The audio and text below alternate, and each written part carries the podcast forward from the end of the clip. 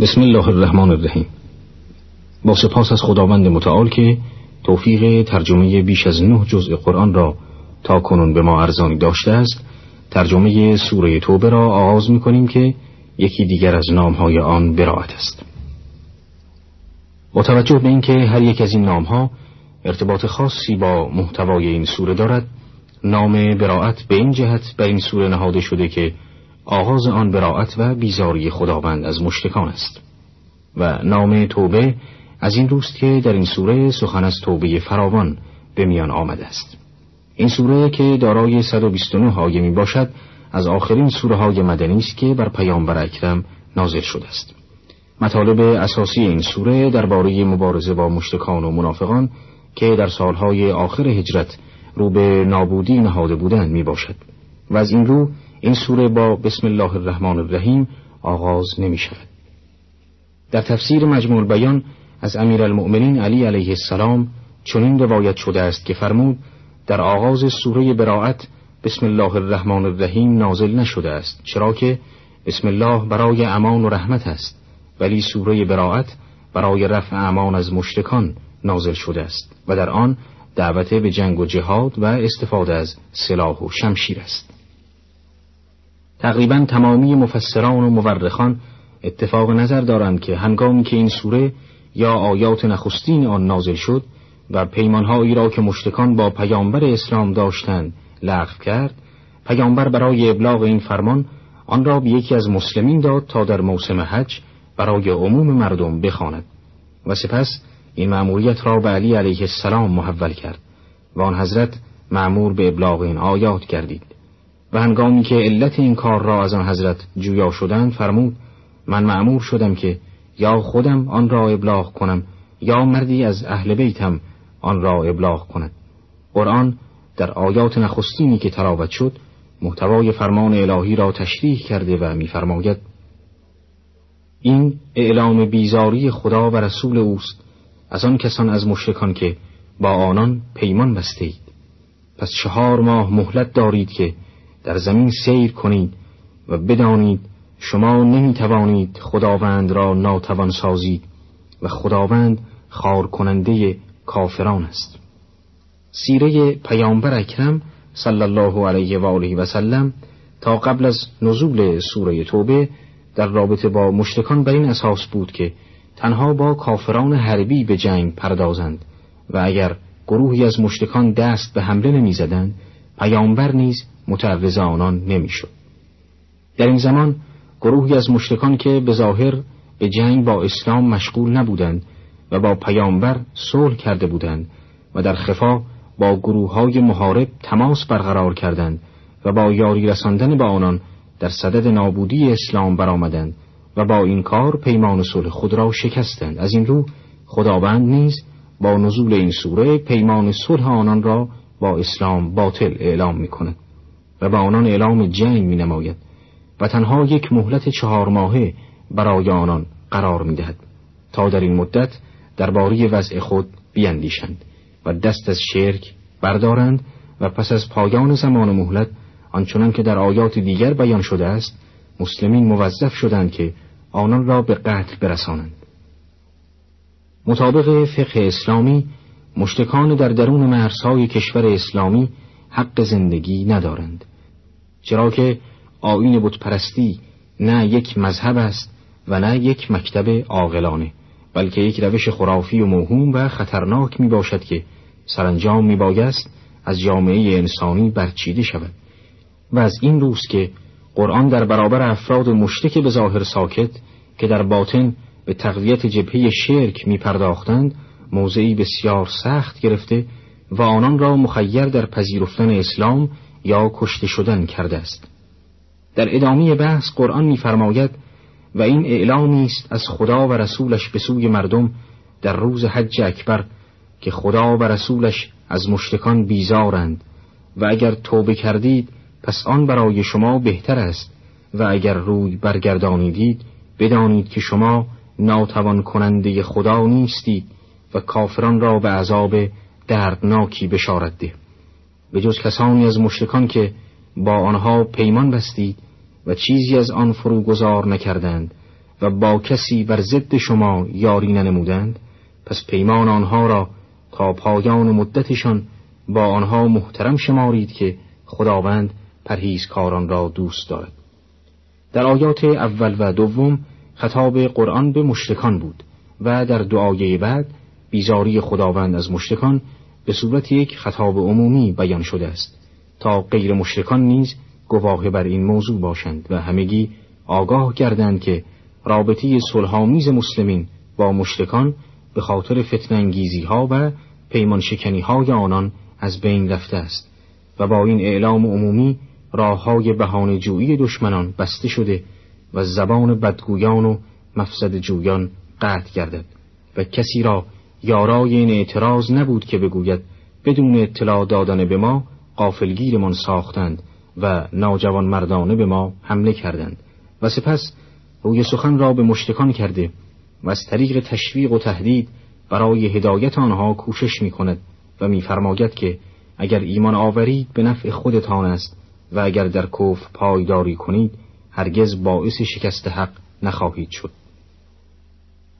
در آیه چهارم تنها یک گروه را از این احکام مستثنا کرده است و آن گروه عده‌ای از مشرکان بودند که برای سالیانی چند با مسلمین پیمان صلح بسته بودند و در طول آن هیچ خیانتی به مسلمین نکرده بودند که در مورد اینان قرآن دستور می‌دهد که تا پایان مدت عهدنامه مسلمین متعرض آنان نشوند، اگرچه پس از پایان مدت آن فرقی بین این گروه و بقیه مشرکان در کشته شدن و یا اسلام آوردن نخواهد بود. گرچه قرآن اعلام بیزاری و براءت خدا را از مشرکان در روز حج اکبر به طور اجمال بیان کرده است، اما از روایات اسلامی استفاده می شود. علی علیه السلام مأمور بود که 4 موضوع را به مردم ابلاغ کند.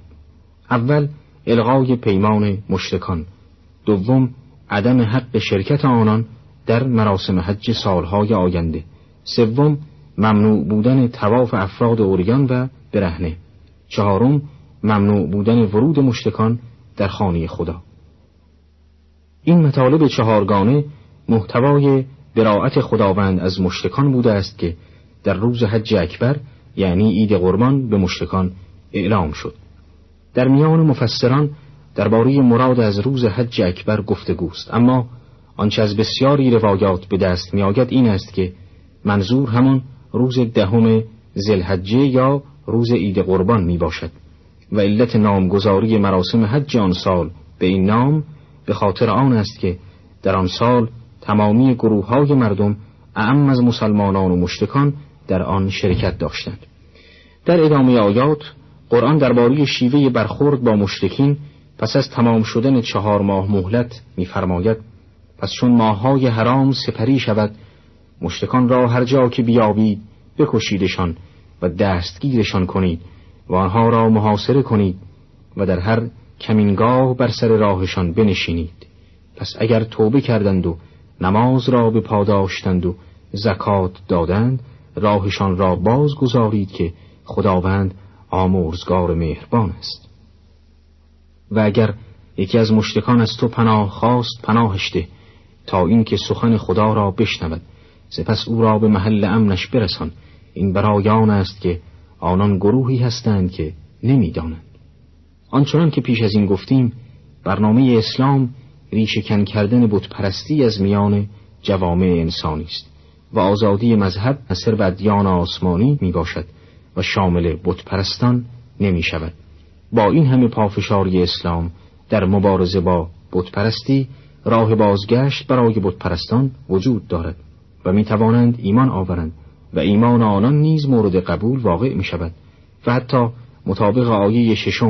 اگر کسی برای تحقیق و دستیابی به حقیقت بخواهد به میان مسلمانان آید، این اجازه را به او میدهند و سالم به مکان خود باز میگردانند، به شرط آنکه قصد توطئه، جاسوسی و پی بردن به اسرار مسلمانان را نداشته باشد، چرا که هدف اسلام هدایت مردم به سوی حق میباشد و از هر امکانی در این راه استفاده میکند. در منابع شیعه و اهل سنت نقل شده است که یکی از بتپرستان پس از نزول سوره براءت به علی علیه السلام گفت: ای فرزند ابوطالب، اگر کسی از ما پس از سپری شدن این 4 ماه بخواهد پیامبر را ملاقات کند و مسائلی را با او در میان گذارد یا سخن خدا را بشنود، در امنیت خواهد بود؟ آن حضرت فرمود آری، زیرا خداوند فرموده اگر یکی از مشتکان از تو پناه خواست پناهش ده. در برنامه گذشته آیاتی درباره الغاء پیمانهای مسلمانان با مشرکان پیمان شکن قرائت شد. در این برنامه قرآن در طی آیاتی علت این شدت عمل را با مشرکان تشریح می‌نماید و مسلمانان را تشویق به مبارزه در راه نابودی مشرکان می‌کند. قرآن در این باره می‌فرماید چگونه برای مشرکان نزد خدا و رسولش پیمانی خواهد بود جز آن کسانی که با آنها نزد مسجد الحرام پیمان بستید، پس تا زمانی که در برابر شما وفادار باشند شما نیز وفاداری کنید که خداوند پرهیزکاران را دوست دارد. چگونه پیمانی برای مشرکان باشد در حالی که اگر بر شما دست یابند هیچ خویشاوندی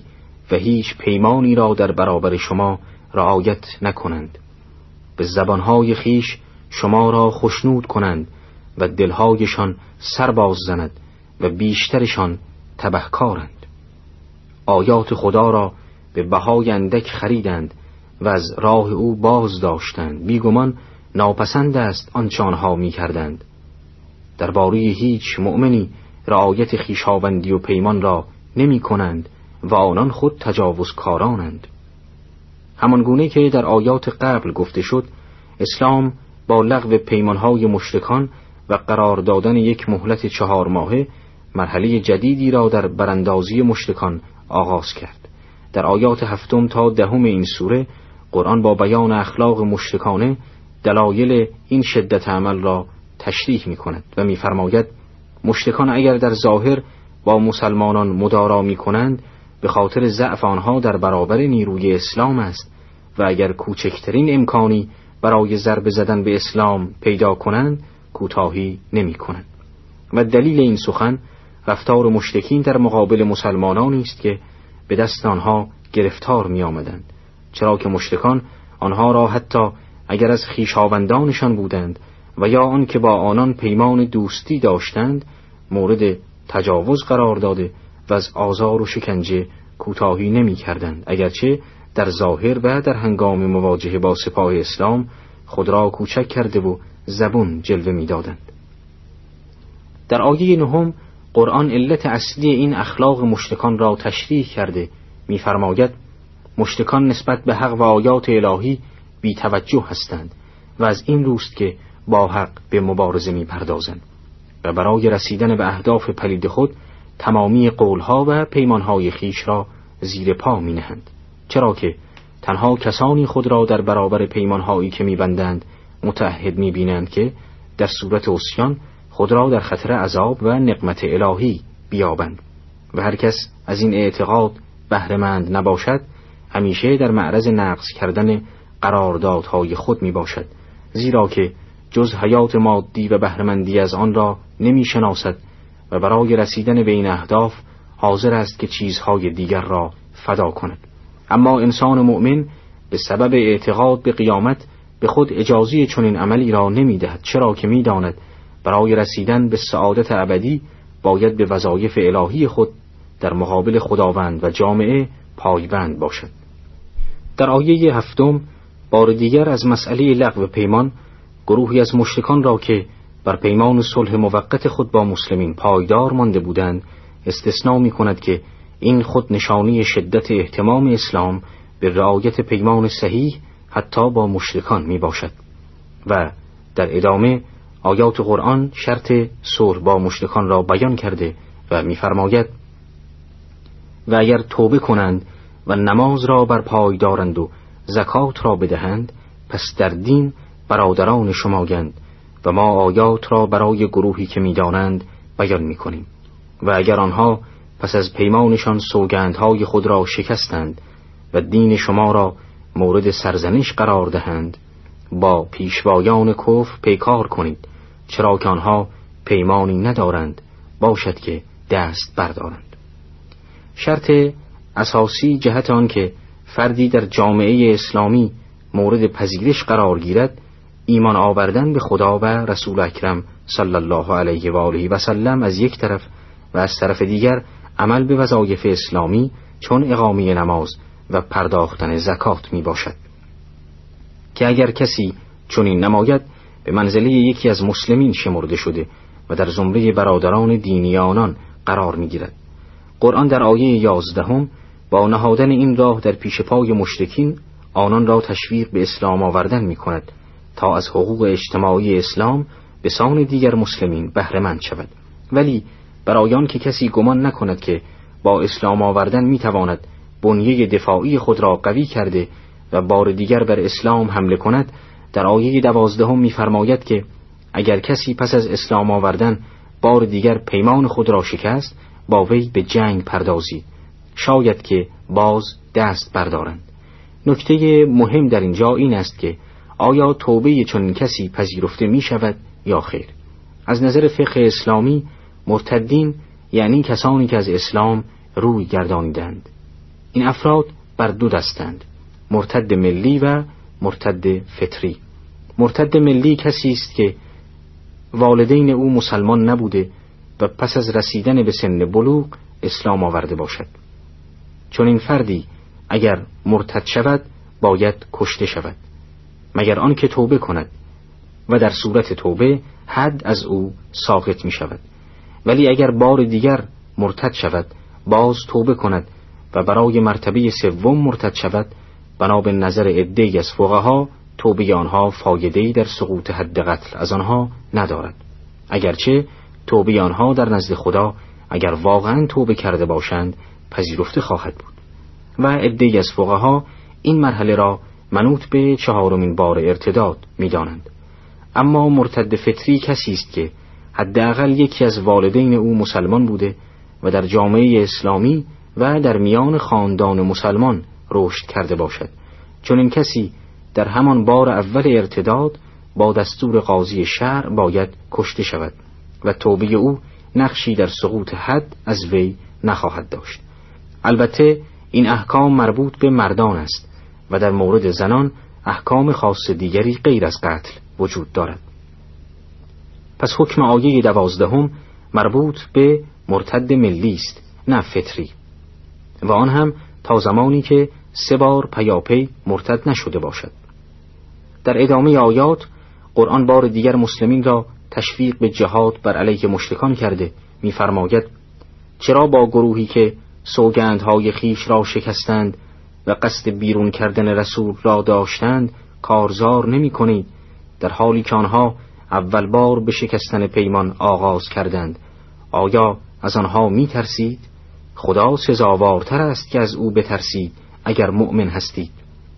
با آنها کارزار کنید که خدا آنان را با دستهای شما عذاب می کند، خارشان می سازد و شما را بر آنان نصرت می دهد و سینه های گروه مؤمن را شفا می بخشد و خشم دلهای آنها را ببرد و خدا توبه هر که را خواهد می پذیرد و خداوند دانای حکیم است. آیا پنداشتید که به حال خود رها می شوید در حالی که هنوز آنها که از شما جهاد کردند و غیر از خدا و رسولش را محرم اسرار خیش انتخاب نکردند از دیگران مشخص نشدند و خداوند به آنچه عمل می کنید آگاه است. یکی از شیوه های فصاحت و بلاغت آن است که مطالب پر اهمیت را با تعبیرات گوناگون تکرار کنند و از آنجا که مسئله ضربه نهایی بر پیکر بت پرستی و برچیدن آخرین آثار آن از مسائل مهم بوده است، بار دیگر قرآن مجید این مسئله را با عبارات تازه‌ای در این آیات بیان کرده و نکات جدیدی را نیز بر آن افزوده است. نخست با گوش زد کردن نقشه‌های شوم مشرکین مسلمانان را تشویق به جهاد می‌کند و پس از آن به آنان وعده می‌دهد که خداوند آنان را به دست مسلمین نابود خواهد کرد و این خود یکی از موهبت‌های بزرگ الهی است که خداوند کسی را لایق آن بداند که اصلاحات لازم در جامعه را به دست او انجام دهد. در آیه 16 قرآن چنین می‌فرماید که جنگ و ستیز با کفار تنها نتیجهش نابودی مشرکان نمی باشد،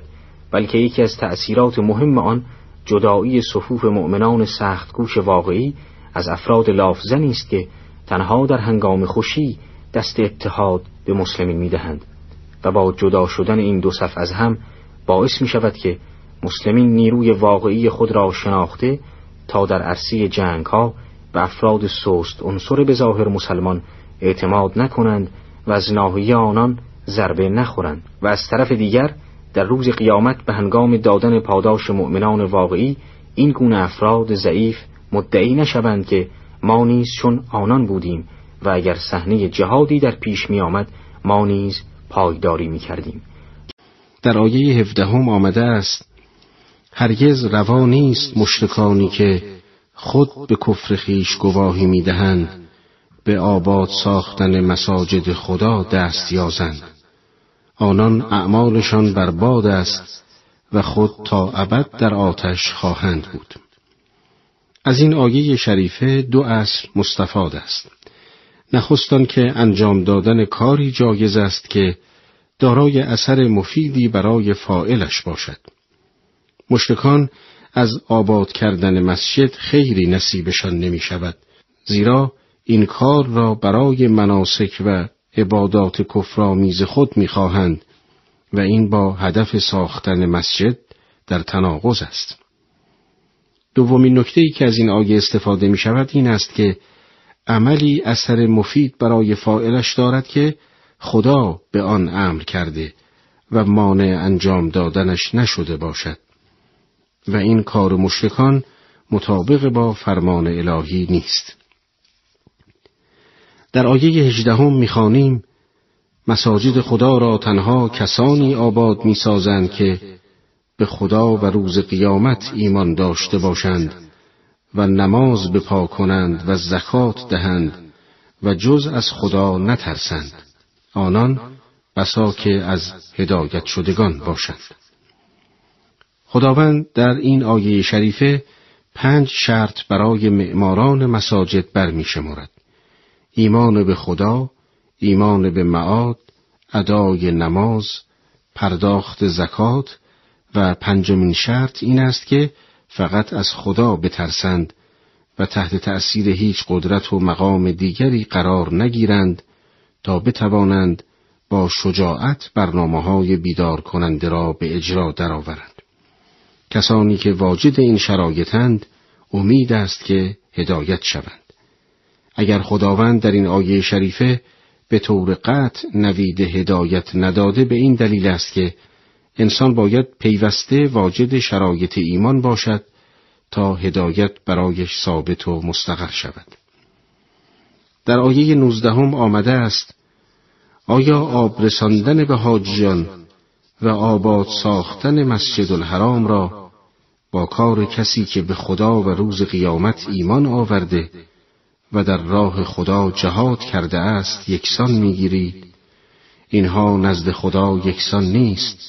و خدا مردم ستمکار را هدایت نخواهد کرد. توضیح این که در عصر پیامبر اکرم صلی الله علیه و آله و سلم آب دادن به حاجیان در ایام حج و کلیدداری مسجد الحرام از اهمیت ویژه‌ای برخوردار بود، به طوری که سرپرستان این امور صاحب موقعیت ممتازی بودند. لذا برای بعضی از مؤمنان این توهم پیدا شد که ارزش این اعمال با اعمال خالصانه مؤمنان برابری می کند. اما آیه شریفه این فکر را تخطئه می کند و می فرماید اعمال مشرکان فاقد روح ایمان است و معلوم است که عمل بی ایمان مانند لاشه‌ای است که هیچ قدر و قیمتی ندارد. در آیات 20 تا 23 مقام و منزلت مؤمنان نزد خداوند چنین تصویر می شود: آنها که ایمان آورده اند و هجرت کرده اند و در راه خدا با مال و جان خیش جهاد کرده اند نزد خدا مقام برتری دارند و آنان کامیابند. پروردگارشان آنان را به رحمت و خشنودی خود مژده می‌دهد و به بهشت‌هایی که در آنها نعمتی همیشگی دارند. آنان در آنجا جاودانه اند، همانا پاداش عظیم نزد خداوند است. وقتی معلوم شد عمل مشرکان فضیلت ندارد و مایه رستگاری آنان نیست، قرآن در این آیات شریفه مقام مؤمنان را بیان می کند و می فرماید مقام آنان برتر از کسانی است که در حال شرک کلیدداری و سقایت حجاج را به عهده دارند. مؤمنان چون عملشان مطابق با فرمان الهی و در جهت مسیر آفرینش است، به رستگاری و فیض عظیم که همان رضوان الهی است دست می‌یابند. در آیه 23 می‌خوانیم شما که ایمان دارید اگر پدران و برادرانتان کفر را از ایمان دوست‌تر می‌دارند آنها را دوست مگیرید و کسانی از شما که آنها را به دوستی گیرند البته ستمکارند. خداوند در این آیه شریفه مؤمنان را از پذیرش سرپرستی پدران و برادران کافر نهی می کند، زیرا ممکن است به تدریج در امور مسلمین دخالت کنند و در روحیه اهل ایمان اثر منفی بگذارند. در آیه 24 آمده است ای رسول ما بگو اگر پدران، فرزندان، برادران، همسران، خاندانتان و اموالی که گرد آورده اید و تجارتی که از کسادی آن می ترسید و خانه‌هایی که مایه خشنودی شماست نزد شما از خدا و رسول او و از جهاد در راه او محبوب تر است، پس منتظر باشید تا خدا فرمان خود را به اجرا درآورد و خدا مردم نافرمان را هدایت نخواهد کرد. در آیه شریفه خداوند خطابش را متوجه پیامبر کرده و از کسانی که به غیر خدا محبت دارند اعراض می کند و می فرماید اگر محبت غیر خدا در دل دارید منتظر باشید تا خدا مردمی را برانگیزد که جز خدا را دوست ندارند و همواره به یاری دین و جهاد در راه خدا قیام می کنند. شما به واسطه عشق به مادیات از راه و رسم عبودیت خدا خارج شدید و اعمالتان فایده‌ای برای دین خدا ندارد و خدا هم شما را هدایت نمی کند، چون سنتش این است که فاسقان را هدایت نکند. بسم الله الرحمن الرحیم. با سلام به شما شنوندگان گرامی، برنامه امروز را با ترجمه و توضیح آیات 25 تا 29 سوره شریفه توبه آغاز می‌کنیم.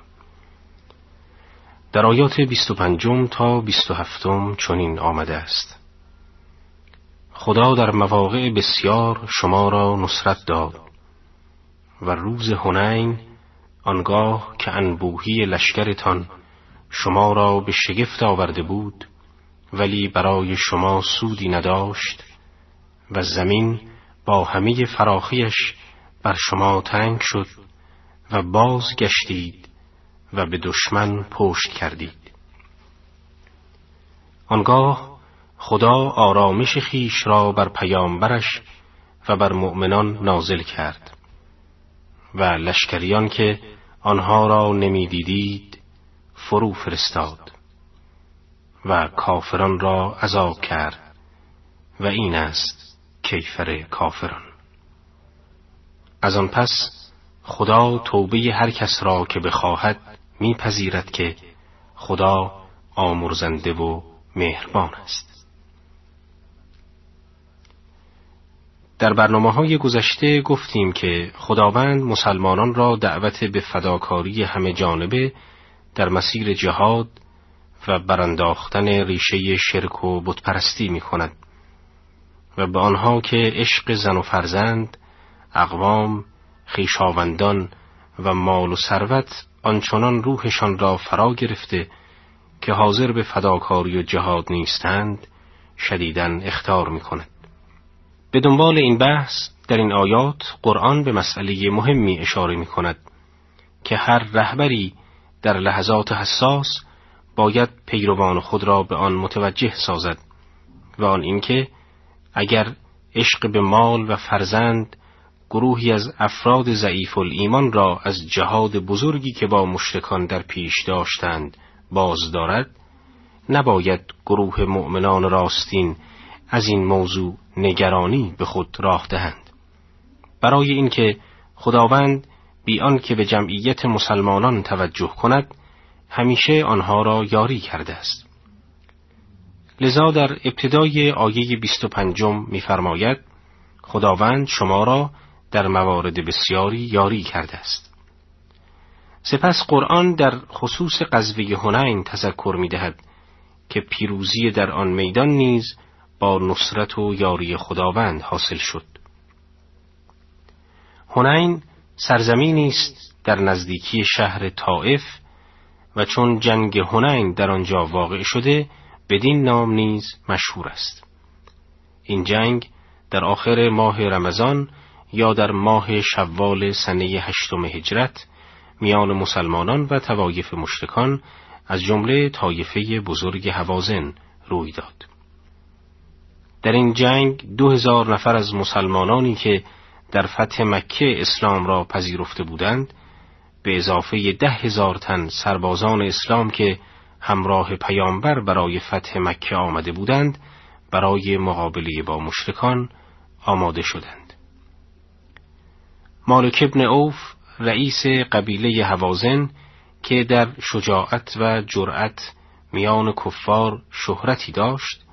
با سپاه خود در شروع جنگ به مسلمانان یورش برد و سپاهیان اسلام که به تعداد نفرات خود مغرور بودند با وحشت و اضطراب مواجه شدند و عده‌ای فرار کردند و آثار شکست در میانشان آشکار شد. اما مولای متقیان علی علیه السلام که پرچمدار لشکر بود با عده کمی در برابر دشمن ایستادگی کردند و در پناه رهنمودهای پیامبر صلوات الله علیه و آله در برابر دشمن استقامت ورزیدند و با امدادهای غیبی به تعبیر قرآن دشمن را شکست دادند. در حقیقت عامل مهم شکست مسلمانان در آغاز کار علاوه بر غروری که به خاطر کثرت جمعیت پیدا کردند وجود 2000 نفر افراد تازه مسلمان بود که طبعاً جمعی از منافقان و عده‌ای برای کسب غنایم جنگی و گروهی بی هدف در میان آنها وجود داشتند و فرار آنها در بقیه نیز اثر گذاشت. و عامل پیروزی نهایی ایستادگی پیامبر صلی الله علیه و آله و علی علیه السلام پرچمدار لشکر و گروه اندکی از یاران و ایمان به خدا و توجه به حمایت خاص او بود. در آیه 28 چنین می‌خوانیم: شما که ایمان دارید مشرکان نجسند و از سال بعد نباید به مسجد الحرام نزدیک شوند و اگر از بینوایی می‌ترسید خدا اگر بخواهد به فضل خویش بی‌نیازتان خواهد کرد، زیرا خدا دانا و حکیم است. در برنامه‌های قبل گفتیم یکی از فرمانهای چهارگانه‌ای که علی علیه السلام در مراسم حج سال 9 به مردم مکه ابلاغ کرد این بود که از سال آینده هیچ یک از مشرکان حق ورود به مسجد الحرام و طواف خانه کعبه را ندارد. این آیه شریفه اشاره به این موضوع و فلسفه آن دارد. نجسون در آیه به معنی هر گونه پلیدی است و آن بر دو گونه است، یک نوع پلیدی حسی و دیگری پلیدی باطنی. مرحوم تبرسی در مجمع البیان میگوید به هر چیزی که طبع انسان از آن متنفر باشد نجس گفته می شود. به همین دلیل این واژه در موارد زیادی به کار می رود که مفهوم آن نجاست و آلودگی ظاهری به همان مفهوم فقهی نیست. به عنوان مثال به دردهایی که دیر درمان میپذیرد نیز نجس گفته می شود. بنابراین برای اثبات نجاست کفار تنها به این آیه نمیتوان استدلال کرد، بلکه دلایل دیگری نیز مورد نیاز است. سپس قرآن در پاسخ این تصور بعضی از مسلمانان که اگر پای مشرکان از مسجد الحرام قطع شود کسب و کار و تجارت ما از رونق می‌افتد می‌فرماید اگر از فقر و احتیاج می‌ترسید به زودی خداوند از فضلش شما را بی‌نیاز می‌کند. این وعده حسنا صرفاً شامل ساکنان مکه در آن روزگار نیست،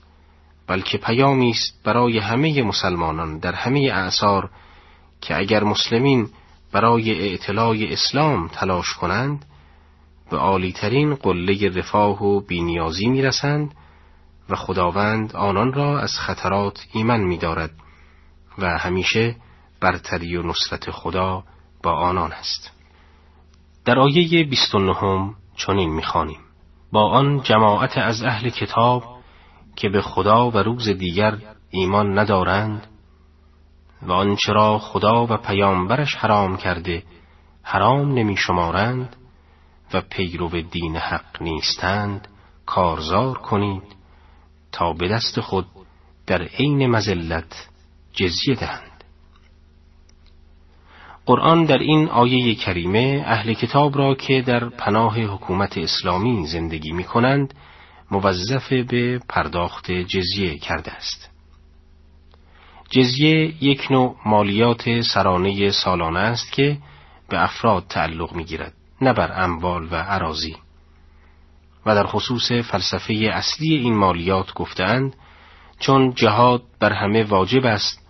و به هنگام لزوم همگی باید در میدان نبرد در برابر دشمن حاضر شوند، و اما چون اقلیت‌های مذهبی از شرکت در جهاد معافند به جای آن باید جزیه بپردازند تا از این طریق در حفظ امنیت کشور اسلامی که در آن آسوده زندگی می‌کنند سهمی داشته باشند، و نیز معاف بودن کودکان اقلیت‌های مذهبی و همچنین زنان، پیرمردان و نابینایانشان از حکم جزیه دلیل دیگری بر این موضوع است. بنابراین جزیه تنها یک نوع کمک مالی است که از طرف اهل کتاب در برابر مسئولیتی که مسلمانان به منظور تأمین امنیت جان و مال آنها به عهده می‌گیرند پرداخت می‌شود. نکته قابل توجه آن که جزیه اندازه مشخصی ندارد و میزان آن بستگی به توانایی جزیه دهندگان دارد. در آیه 30 می‌خوانیم: یهود گفتند عزیر پسر خداست و مسیحیان گفتند مسیح پسر خداست. این سخن آنهاست بر زبانشان و بدان عقیده ندارند و به سخن کافران پیشین شبیه است. خدایشان بکشد تا کی از حق روی برمیتابند. این آیه شباهت عقاید اهل کتاب را به عقاید مشرکان بیان می‌کند تا روشن شود اگر در مورد اهل کتاب کمی سخت گیری شده به دلیل انحرافشان از توحید و گرایشان ها به نوعی شرک در عقیده و عبادت است. یهود و نصارا معتقدند خدا دارای فرزند است، اعتقادی که فاقد برهان و استدلال منطقی است. گفتار آنان شبیه مشرکان است که یکی را پدر و دیگری را فرزند یا مادر خدایان می دانستند. آیات 31 و 32 آیه قبل از آن را تکمیل می کند و می فرماید: آیا به جای خدا دانشمندان و راهبان خود و نیز مسیح مریم را به خدایی گرفتند، حالان که آنها جز به پرستش خدایی یگانه مأمور نبودند. جز او خدایی نیست و او از آنچه با وی شریک می‌گیرند منزه است. می‌خواهند نور خدا را با دهانشان خاموش کنند و خداوند جز این نمی‌خواهد که نور خود را به کمال رساند، هرچند کافران را خوش نیاید. این آیه به روشنی اهل کتاب و نقشه‌های آنان را تحقیر می‌کند و ناتوانی آنان را در مقابله با نور الهی بیان می‌کند. چون هوایی که از دهان آدمی بیرون می‌آید فقط نورهای ضعیف را خاموش می کند، همچون نور شمع، اما از عهده خاموش کردن نورهای بزرگ، همچون خورشید و بزرگتر از آن بر نمی آید. در مرحله دوم، خداوند به مسلمانان نوید می دهد که خدا نورش را کامل می سازد و در همه جهان پخش می کند، تا همه از آن بهره گیرند، گرچه کافران را خوش نیاید. در این آیه اسلام به نور تشبیه شده است و این تشبیه کاملاً بجاست، زیرا نور منشأ حیات و حرکت و زیبایی و روشنگری است و اسلام نیز چنین است. در آیه 33 می‌خوانیم او آن خدایی است که پیامبر خود را همراه با هدایت و دین حق فرستاده تا او را بر همه ادیان دیگر غالب گرداند، هرچند مشرکان را خوش نیاید. اسلام به این علت فراگیر می شود که از طرفی محتوایش انسان را به سوی سعادت واقعی هدایت می کند و از طرف دیگر حق است و اصول و فروعش با هم موافق است و با فطرت انسان و حقیقت آفرینش منطبق است. قرآن در این آیه به صراحت بشارت می دهد که هر فتنه‌ای که برپا می شود به نفع مسلمانان و ضرر دشمنان تمام می شود. لذا سزاوار نیست که مسلمانان در مبارزه با اهل کتاب معاند و مشتکان سستی ورزند و باید مطمئن باشند در صورت انجام وظایف اسلام از هر نظر بر ادیان و حکومت‌های جهان غالب خواهد شد. در آیات 34 و 35 آمده است شما که ایمان آورده اید بدانید که بسیاری از دانشمندان یهود و راهبان نصرانی اموال مردم را به ناحق می‌خورند و مردم را از راه خدا باز می‌دارند و آنان را که سیم و زر می‌اندوزند و آن را در راه خدا انفاق نمی‌کنند به عذابی دردناک بشارت ده، آن روز که آن سیم و زر را در آتش جهنم گداخته کنند و با آن بر پیشانی و پشت و پهلوی آنها داغ نهند که اینک همان که برای خود اندوخته بودید اکنون بچشید آنچه را اندوخته بودید. عذابی که ثروت اندوزان به آن تهدید شدند آن است که سکه های فلزی را در آتش جهنم حرارت می دهند تا سوزان گردد. آنگاه با همان سکه های اندوخته اعضای بدن محتکران را داغی می نهند و در آن موقع به آنان گفته می شود این همان عذابی است که از قبل برای خودتان تدارک دیده بودید. معلوم می شود اعمال انسان از بین نمی رود بلکه در جهان دیگر مجسم شده و مایه سرور یا رنج و عذاب می شود. در آیه 36 می خوانیم عدد ماها نزد خداوند در کتاب الهی آن روز که آسمانها و زمین را آفرید 12 ماه است که 4 ماه آن ماه حرام است. دین استوار این است. در این ماهها بر خودتان ستم مکنید و همگی با مشرکان بجنگید چنان که آنها با شما می جنگند و بدانید که خدا با پرهیزکاران است. در این آیه به یکی از مقدرات جنگ اشاره شده و آن احترام به ماه‌های حرام است. مطابق دلایل نقلی ماه‌های ذوالقعده، ذوالحجه، محرم و رجب ماه‌های حرامند. با اینکه حساب ماه‌های شمسی دقیق‌تر است، اما آیه به ماه‌های قمری اشاره می‌کند چون برای مردم محسوس‌تر است و با نگریستن به ماه زمان تعیین می شود. این تحریم شیوه مناسبی است برای پایان دادن به جنگ‌های طولانی، زیرا در این مدت طرفین مجال بیشتری را برای تفکر دارند. البته اگر دشمن بخواهد از این قانون اسلامی سوء استفاده کند و حرمت این ماه‌ها را بشکند، اجازه مقابله به مثل به مسلمانان داده شده است. باید دانست مشرکان شامل اهل کتاب نیستند، چون در قرآن هرگز کلمه مشرک به آنها اطلاق نشده است. عبارت خدا با متقین است، 2 اثر نیک دارد. نخستان که مسلمانان را تحریک می کند که در همه زمینه ها اهل تقوا شوند و در جنگ ها اعمال نکوهیده نکنند و دومان که با آنها وعده می دهد که اگر متقی باشند پیروزی نصیبشان می شود زیرا خدا یاریشان می کند. در آیه 37 می خوانیم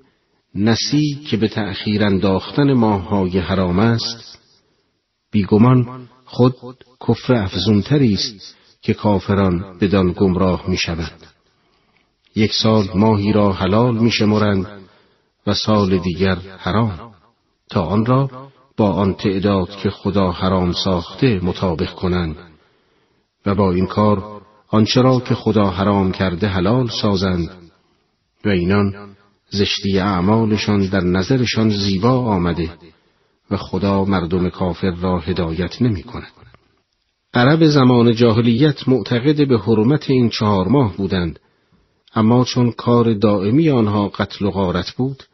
هر وقت دلشان می‌خواست در یکی از این 4 ماه جنگ کنند، موقتاً حرمت آن ماه را برداشته و به ماهی دیگر می‌دادند و ماهی را که حرمتش برداشته می‌شد، نسی می‌نامیدند.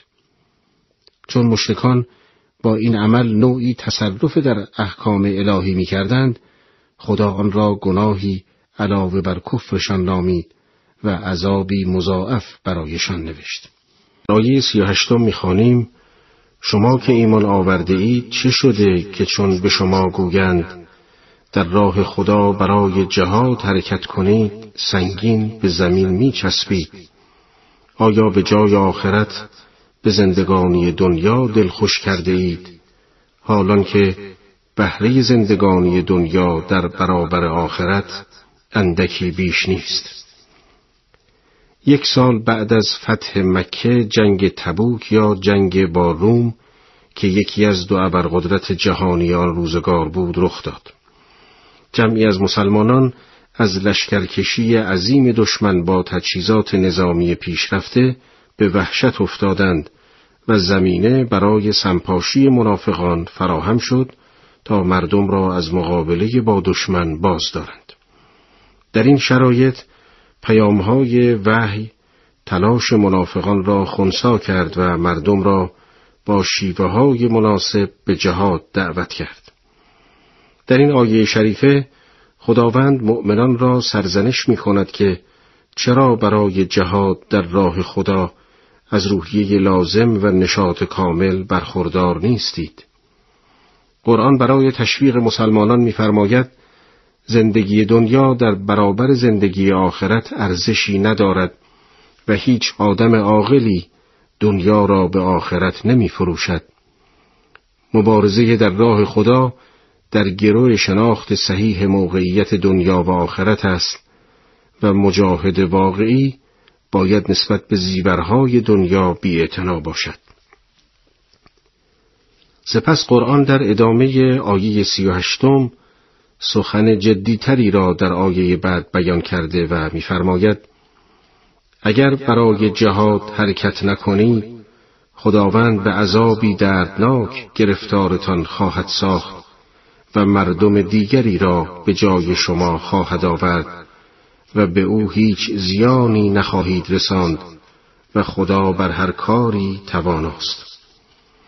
قرآن از لحن ملامت آمیز آیه 38 فاصله گرفته با یک تهدید جدی می‌فرماید اگر در کار جهاد سستی کنید خدا به عذابی دردناک مجازاتتان می‌کند و در این حال برای پیشبرد اهدافش گروهی را به جای شما قرار می‌دهد که در پایبندی به ارزش‌های الهی و عمل به اوامر خداوند هیچ سستی به خود راه نمی‌دهند. در آیه 40 قرآن با اشاره به واقعه هجرت از مکه به مدینه و حوادثی که در این مسیر برای پیامبر پیش آمد می‌فرماید اگر پیامبر را یاری نکنید بیشک خدا یاریش کرده است. در شب هجرت آنگاه که کافران او را از مکه بیرون راندند در حالی که 2 تن بودند و او یکی از دو تن بود. زمانی که در غار ثور کوهی نزدیک مکه بودند، پیامبر به همسفر خویش گفت: اندوهگین مباش که خدا با ماست. پس خداوند آرامش خود را بر او نازل کرد و پیامبرش را با سپاهیانی که آنها را نمی‌دیدید نیرو بخشید و سخن کافران را پست گردانید که سخن برتر سخن خداست و خدا پیروزمندی حکیم است. مخاطب آیه شریفه افراد سست ایمان هستند و در مقام سرزنش آنان می‌فرماید: اگر شما پیامبر را یاری نکنید، خدا او را حمایت می‌کند، همان گونه که در سخت‌ترین حالات به شکل معجزه آسایی حمایت کرد. یکی از آن شرایط سخت هنگامی بود که در مسیر هجرت به مدینه به غاری پناه بردند و دشمنان اطراف غار را محاصره کردند. پیامبر به همراهش فرمود: از آنچه می‌بینی نترس و غم مخور که خدا با ماست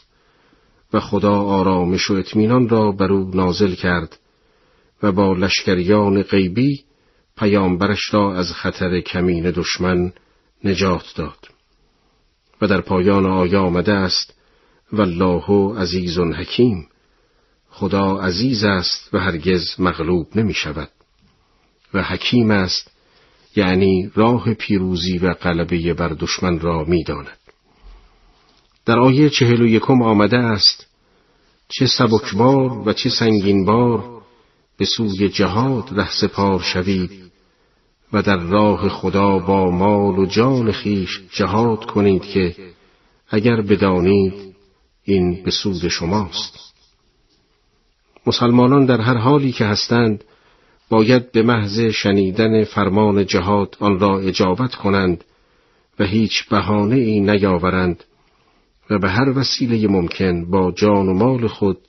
در مقابل دشمن بایستند و بدانند این جهاد به سود خدا نیست، بلکه به نفع خودشان است، زیرا عزت و سربلندی جز در سایه جهاد به دست نمی آید. در آیه 42 آمده است: اگر دعوت شما به متاعی دنیوی و در دسترس و سفری کوتاه و آسان بود، البته از پی تو ای رسول ما می آمدند، اما دشواری راه را در نظرشان دور و دراز می نماید و به خدا قسم می خورند که اگر می توانستیم ما نیز با شما رهسپار می شدیم. اینان خود را هلاک می کنند و خدا می داند که دروغگویند. این آیه شریفه افراد سست ایمان و منافق را سرزنش می کند که چگونه برای حاضر نشدن در میدان جنگ تبوک متوسل به انواع بهانه ها می شوند. آیه شریفه برای شناخت ماهیت این افراد متذکر می شود که اگر این افراد سست ایمان به کاری دعوت می شدند که منافع مالی و مطامع دنیوی داشت، فوری می پذیرفتند، اما اکنون که سفری دشوار و جنگی سخت در پیش است، به دروغ متوسل شدند تا با انواع بهانه ها از رفتن به کارزار دشمن خودداری کنند. بسم الله الرحمن الرحیم. با سلام خدمت شما شنوندگان عزیز و با استمداد از عنایات الهی، ترجمه آیات 43 تا 49 از سوره توبه را آغاز می‌کنیم. در آیاتی که قرائت شد، قرآن درباره گروهی سست ایمان که برای فرار از جهاد به حضور پیامبر رسیده و از آن حضرت درخواست اجازه عدم شرکت در جهاد را داشتند سخن گفته و روحیات این گروه را با مؤمنان واقعی که همیشه برای شهادت و جانبازی در راه اسلام آماده هستند مقایسه می‌کند. قرآن در این باره خطاب به پیامبر اکرم می‌فرماید: خدا تو را بخشید، چرا پیش از آن که راستگویان بر تو آشکار شوند و دروغگویان را بشناسی به آنها اجازه دادی؟ آنها که به خدا و روز آخرت ایمان دارند برای آن که با مالها و جانهای خیش جهاد کنند از تو اجازه نمی طلبند. تنها کسانی از تو اجازه می گیرند که ایمان به خدا و روز آخرت ندارند و دلهاشان در شک افتاده و آنها در شک خودشان سرگردانند. در آیه 42 که در برنامه قبل ترجمه آن را شنیدید، قرآن بیان فرمود که گروهی سست ایمان و منافق به خاطر سختی و دشواری در جنگ تبوک از شرکت در آن سرباز زدند. ولی اگر جنگ آسان می بود به خاطر بهره برداری از غنایم در آن شرکت می کردند. در ادامه این مطلب از آیه 43 تا 45 استفاده می شود که گروهی از منافقان نزد پیامبر آمدند و پس از بیان عذرهای گوناگون برای آن که تخلف آنان از شرکت در جهاد در انظار ناپسند جلوه نکند از پیامبر اجازه خواستند که آنها را از شرکت در جنگ تبوک معذور بدارد. پیامبر اکرم نیز با اطلاع از نفاق درونی اینان و اینکه از اول قصد شرکت در جنگ را نداشته و حتی اگر بالاجبار مسلمین را همراهی کنند در سپاه باعث ایجاد تفرقه می شوند، به آنان اجازه عدم شرکت در جهاد را دادند. در آیه 43 قرآن به این عمل پیامبر اشاره کرده و می‌فرماید که خداوند این کار را بر تو بخشید. باید توجه داشت که مراد از این کلام این نیست که پیامبر با اجازه دادن به این گروه گناهی را مرتکب شده و باعث ایجاد سستی در سپاه اسلام شده است، چرا که مطابق آیه 47 همین سوره که در این برنامه ترجمه آن را بیان خواهیم کرد، حضور اینان در سپاه اسلام باعث بروز فتنه و اختلاف می شد. بنابراین اجازه دادن پیامبر به این گروه منافق دقیقاً بر طبق مصالح اسلام بوده است. تنها چیزی که در این میان وجود داشت این بود که اگر پیامبر به آنان اجازه نمی داد نفاق آنان برای مردم زودتر آشکار می شد، چرا که منافقان مصمم بودند با اجازه و یا بی اجازه پیامبر از شرکت در جنگ تبوک خودداری کنند. و این موضوع مسئله‌ای نیست که از دست رفتن آن موجب ارتکاب گناهی بوده باشد و در حقیقت عتاب مزبور در آیه 43 به پیامبر جنبه کنایی داشته و هدف از آن آشکار ساختن و شناساندن منافقان به مسلمین می باشد. در آیه 44 و 45 قرآن به مقایسه بین گروه منافقان و مؤمنان واقعی می پردازد و بیان می کند که از لوازم ایمان به خدا و روز آخرت این می باشد که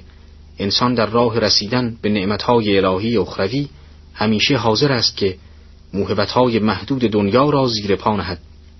و اگر کسی به هنگام فرارسیدن جهاد در خود می بیند که توان دلکندن از دنیا، خانواده و اموال خود را نداشته و رغبتی به حضور در صحنه پیکار حق و باطل ندارد،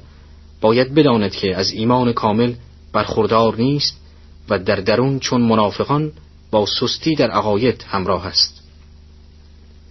در ادامه آیات قرآن بیان می‌فرماید که به هنگام آغاز جهاد از نشانه‌های ایمان فراهم آوردن وسایل و تجهیزات لازم برای آن است و سستی در این کار که باعث عدم شرکت در جهاد خواهد بود نشانگر روحیه نفاق می باشد. قرآن در این باره می فرماید و اگر بیرون آمدن را اراده کرده بودند به تحقیق ساز و برگی برای آن آماده می کردند، ولی خدا از حرکت آنها کراهت داشته و بازشان داشت و به آنها گفته شد با قاعدین بنشینید. اگر در میان شما بیرون می آمدند جز فساد بر شما نمی افزودند و میان شما به سخنچینی می شتافتند و برای شما فتنه می جستند و برای آنها در میان شما شنوندگانی است و خدا به ستمکاران داناست. آنها پیش از این نیز اقدام به فتنه انگیزی کردند و کارها را برای تو دگرگونه ساختند تا زمانی که حق فرا رسید و فرمان خدا آشکار گشت در حالی که آنها کراهت داشتند. در آیات 46 تا 48 که ترجمه آن را شنیدید،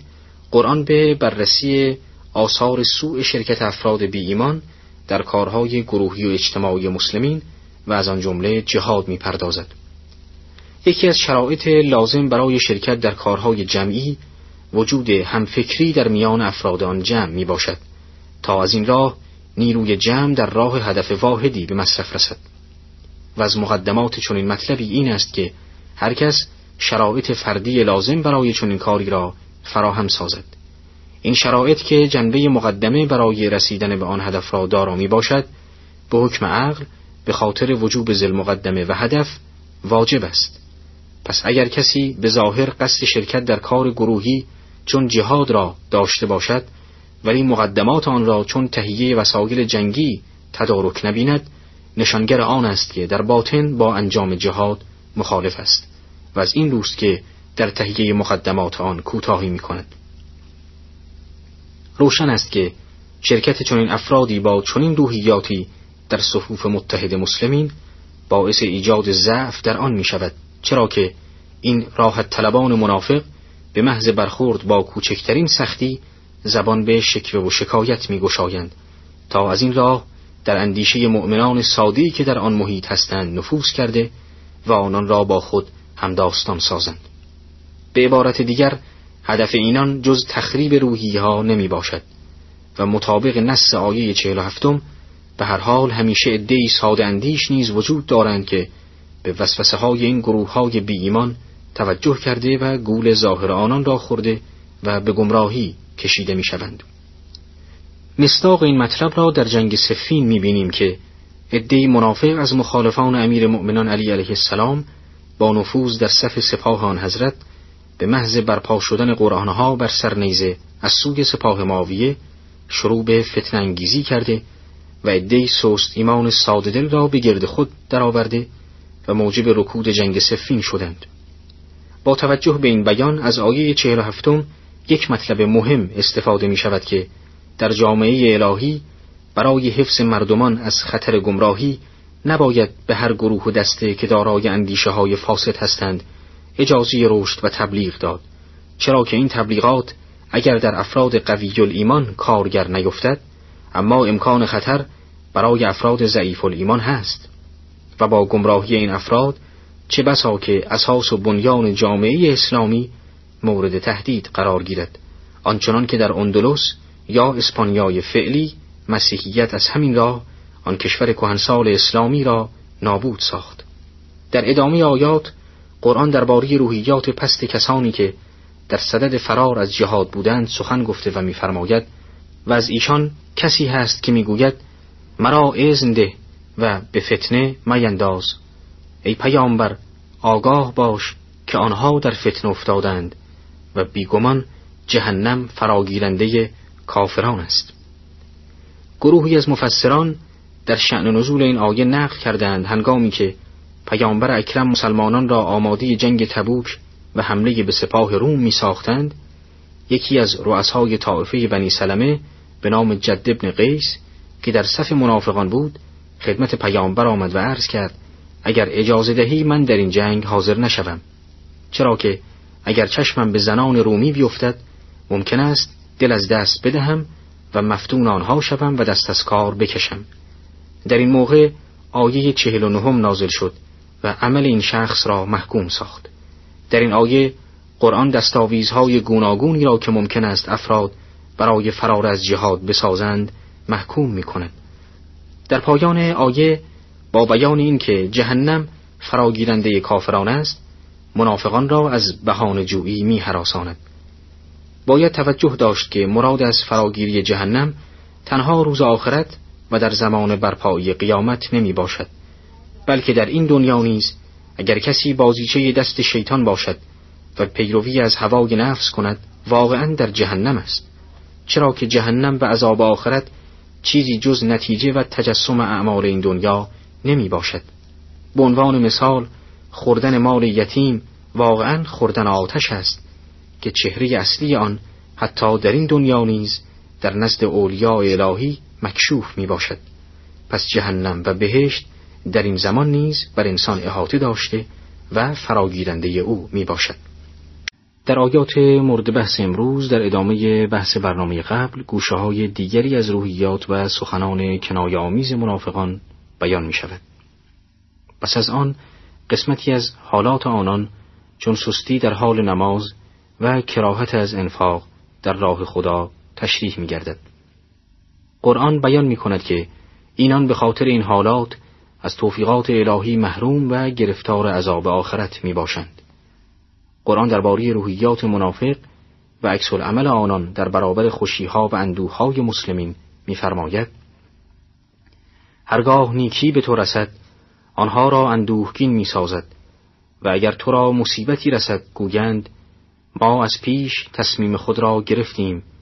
و از همراهی با تو روی می‌گردانند در حالی که شادمانند. بگو هرگز به ما نمی‌رسد جز آنچه خدا بر ما نوشته است، او مولای ماست و مؤمنان تنها بر خدا توکل می کنند. ای پیامبر بگو آیا برای ما چیزی جز یکی از دو نیکی را انتظار می برید؟ و ما برای شما انتظار داریم که خداوند شما را عذابی از جانب خود یا به دستهای ما برساند، پس منتظر باشید که ما نیز با شما انتظار می کشیم. در این آیات به یکی از صفات منافقان و نشانه‌های آنها اشاره شده است و بحثی را که در آیات گذشته و آینده پیرامون نشانه‌های منافقان میباشد تکمیل میکند. از ویژگی‌های افراد متحد و همفکر این است که مجموعه آنها به مثابه یک پیکره واحد در میآیند، به طوری که اندوه هر عضوی از این مجموعه ناراحتی سایر اعضا را به دنبال میآورد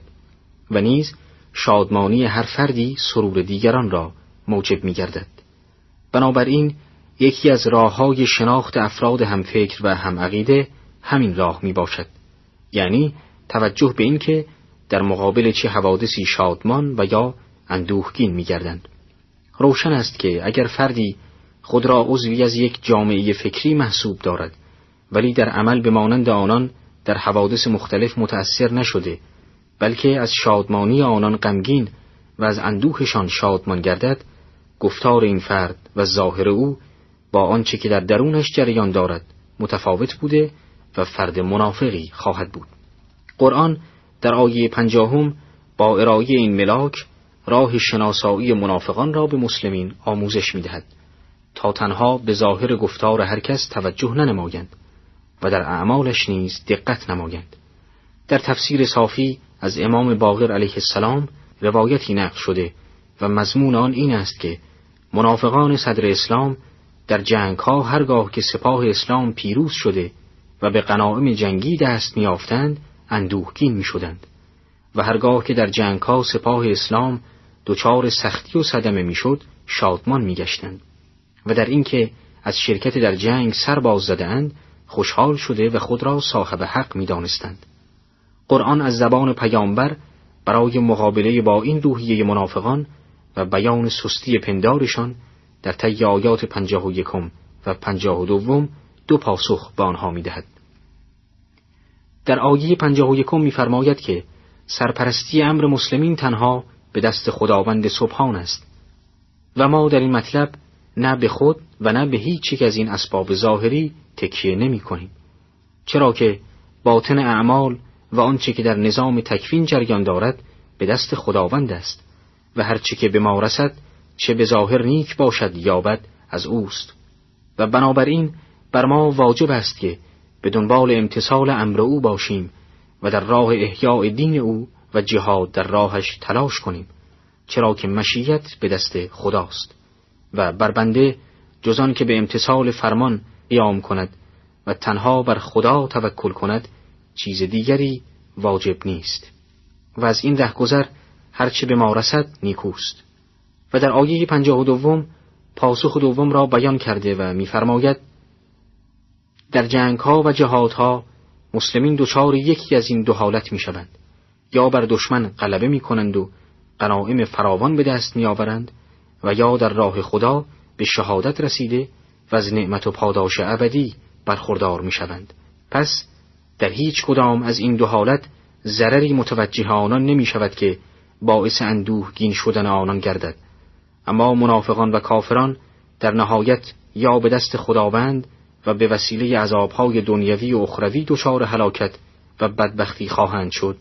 و یا آنکه سپاه اسلام آنان را در هم خواهد کوبید و از صحنه جهان محو خواهد کرد. پس اگر اندوهی در کار باشد تنها گریبان آنان را خواهد گرفت. درباره احدالحسنیین یا یکی از دو عاقبت نیکو در نهج البلاغه از امیر مؤمنان روایت شده است که فرمود: مسلمان مبرا از خیانت این چنین است که منتظر یکی از دو فرجام نیک می باشد، یا به سوی سرای ابدی می رود که در این صورت در نزد خدا جز نیکی برای او نخواهد بود، و یا از روزی الهی که در این دنیا به او می رسد بهره مند است و در این حال او دارای خانواده و مال بوده و از نعمت دین و شرافت برخوردار خواهد بود. در ادامه آیات قرآن روی سخن را به منافقان بازگردانده و به آنان خطاب می کند تا زمانی که دارای روحیه منافقان باشند اعمال آنان مورد قبول واقع نخواهد شد. قرآن در این باره می فرماید: ای پیامبر بگو انفاق کنید، چه خواسته یا ناخواسته این کار را کنید از شما پذیرفته نمی شود، زیرا شما گروهی فاسق هستید. و هیچ چیز مانع قبول انفاقهای آنها نشد جز اینکه آنها به خدا و پیامبرش کافر شدند و نماز را جز با کسالت به جا نمی آورند و انفاق نمی کنند مگر در حالی که کراهت دارند. پس اموال و اولادشان تو را به شگفت نیاورد جز این نیست که خدا می خواهد در زندگی دنیا آنها را بدان عذاب دهد و جانهایشان هلاک شود در حالی که ایشان کافرانند. آنچه که تکیهگاه اعمال می باشد و در پرتو آن کارهای نیک انسان مورد محاسبه قرار می گیرد اعتقادات و اصول عقاید انسان است، یعنی در روز جزا پاداش اخروی تنها نصیب آنانی می شود که دارای عقاید صحیح و مستحکم می باشند و اعمال خود را بر پایه این عقاید صحیح انجام دادند، چرا که علم منشأ انجام اعمال صالحه است. پس اگر کسی بدون اعتقاد به روز جزا انفاق کند و بدون اعتقاد به حقانیت رسول اکرم مثلا نماز به جای آورد و روزه بگیرد و حج را انجام دهد، این اعمال هیچ کدام در روز جزا بهره‌ای برای او نخواهد داشت، چرا که از روی علم و ایمان انجام نگرفته است. و از این روست که هر مسلمان باید در تصحیح عقاید خود کوشش نماید تا آن را از اشتباه و خطا مصون دارد و در این کار هر قدر هم تلاش کند و حتی برای به دست آوردن عقاید صحیح همانگونه که در روایت نبوی آمده است به مکان دوردستی چون چین مسافرت کند باز هم ارزش دارد. و از این روست که عالمان یعنی کسانی که بر علوم الهی مسلط می باشند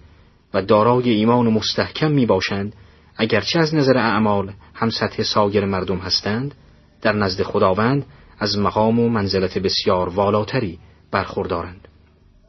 در آیه 53 تا 55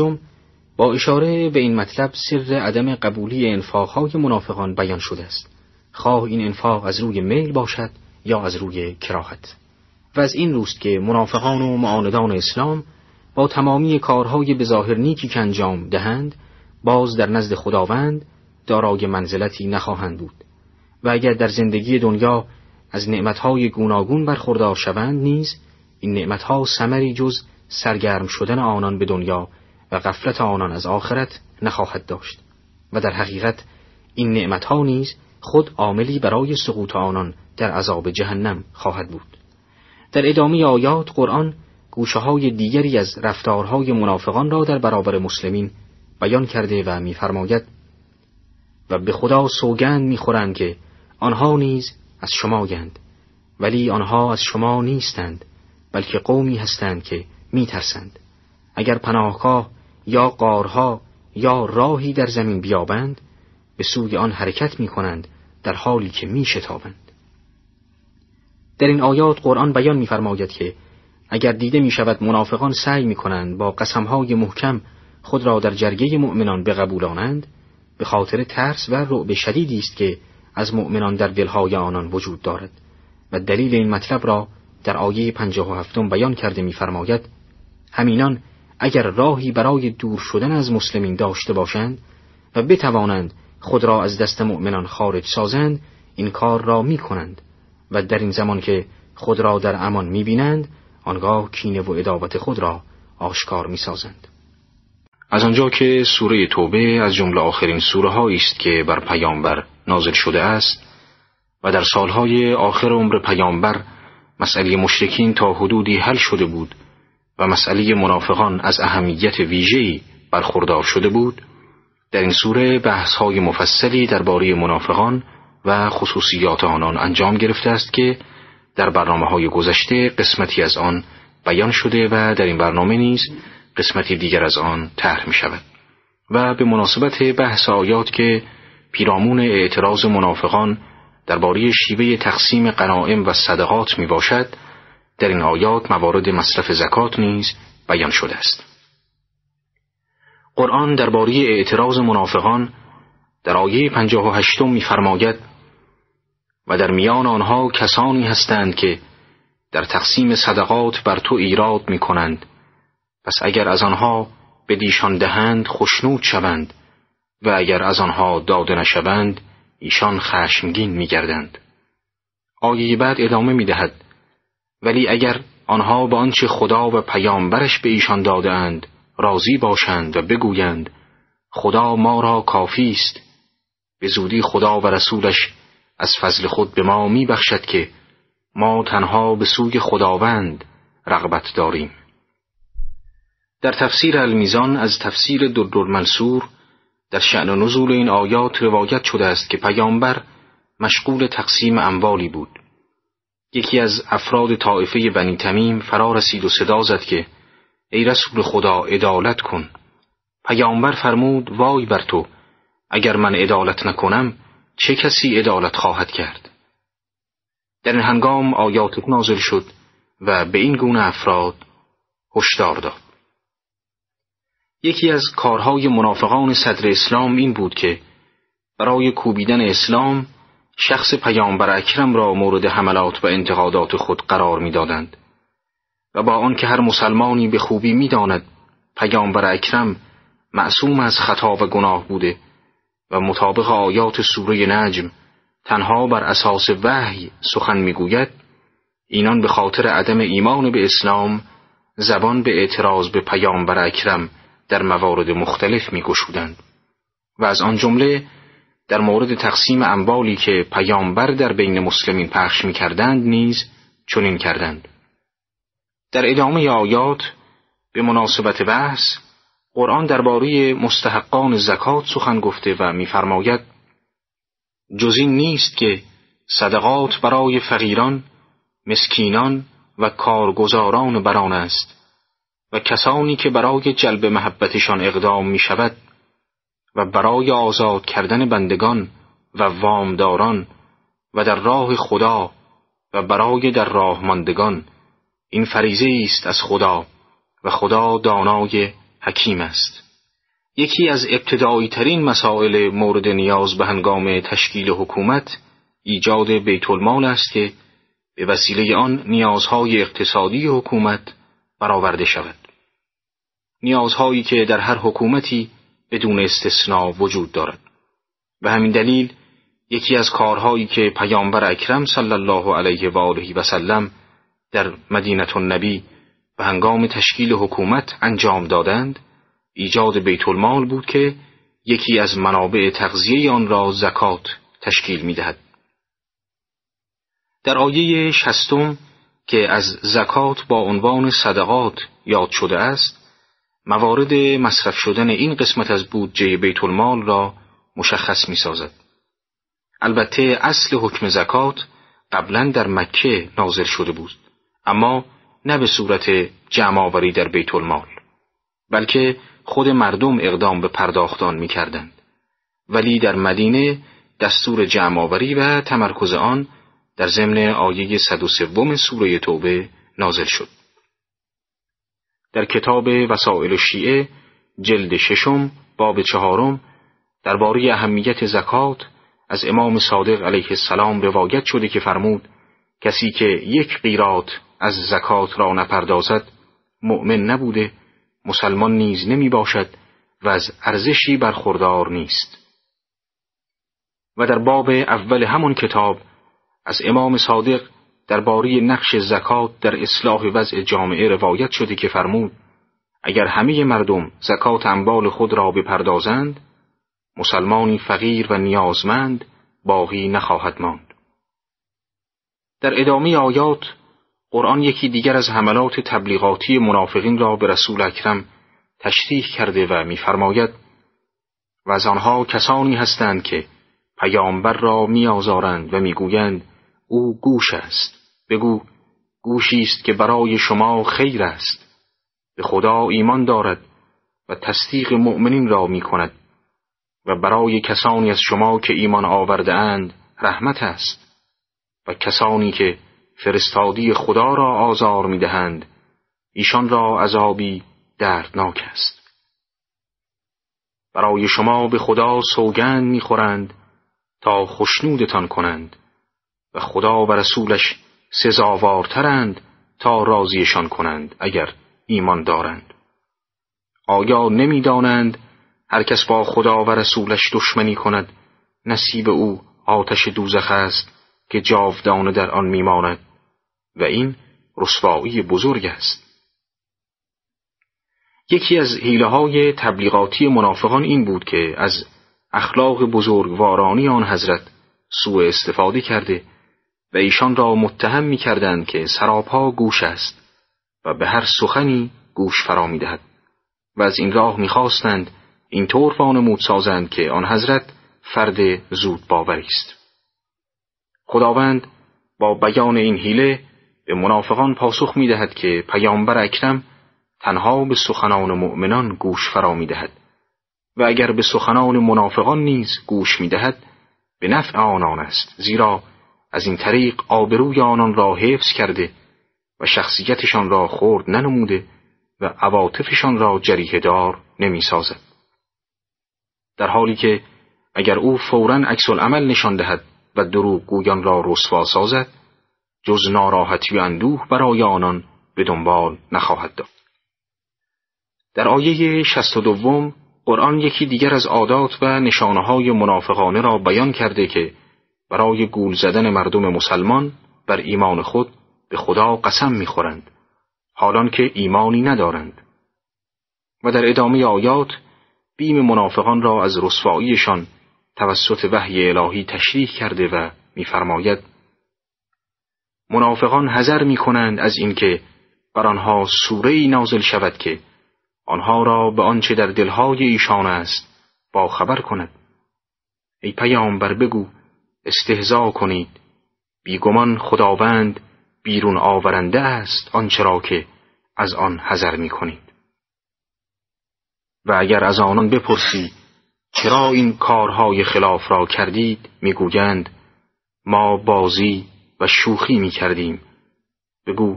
آیا خدا و آیات او و پیامبرش را مسخره میکنید؟ عذرخواهی نکنید، شما پس از ایمان آوردن کافر شدید. اگر گروهی از شما را مورد عفو قرار دهیم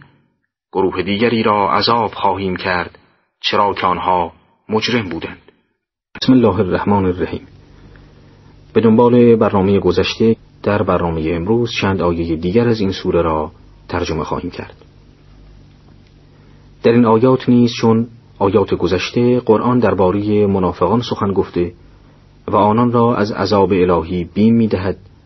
و با یادآوری سرنوشت اقوام گناهکار گذشته که به سبب سرکشی و عذاب الهی دچار گشتند به منافقین اندرز می‌دهد که دست از اعمال خود بردارند و در پایان با سخن گفتن پیرامون سرانجام خوشایند مؤمنان همگان را تشویق به ایمان آوردن به خداوند یکتا و توبه از اعمال گذشته می‌کند. قرآن درباره منافقان می‌فرماید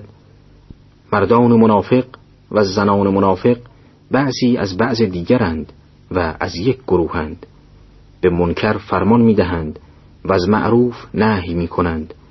و دست‌هایشان را از انفاق و بخشش می‌بندند. خدا را فراموش کردند پس خدا هم فراموششان کرد. بیگمان منافقان فاسقند. خدا به مردان منافق و زنان منافق و کافران آتش جهنم را وعده کرده است، جاودانه در آن خواهند ماند و همان برای آنها کافی است، و خدا آنان را لعنت کرده و برای آنها عذاب پایدار است. در این آیات نیز چون آیات قبل سخن درباره منافقین است. در آیه 67 قرآن منافقان را با هر ظاهری که باشند، مرد باشند یا زن،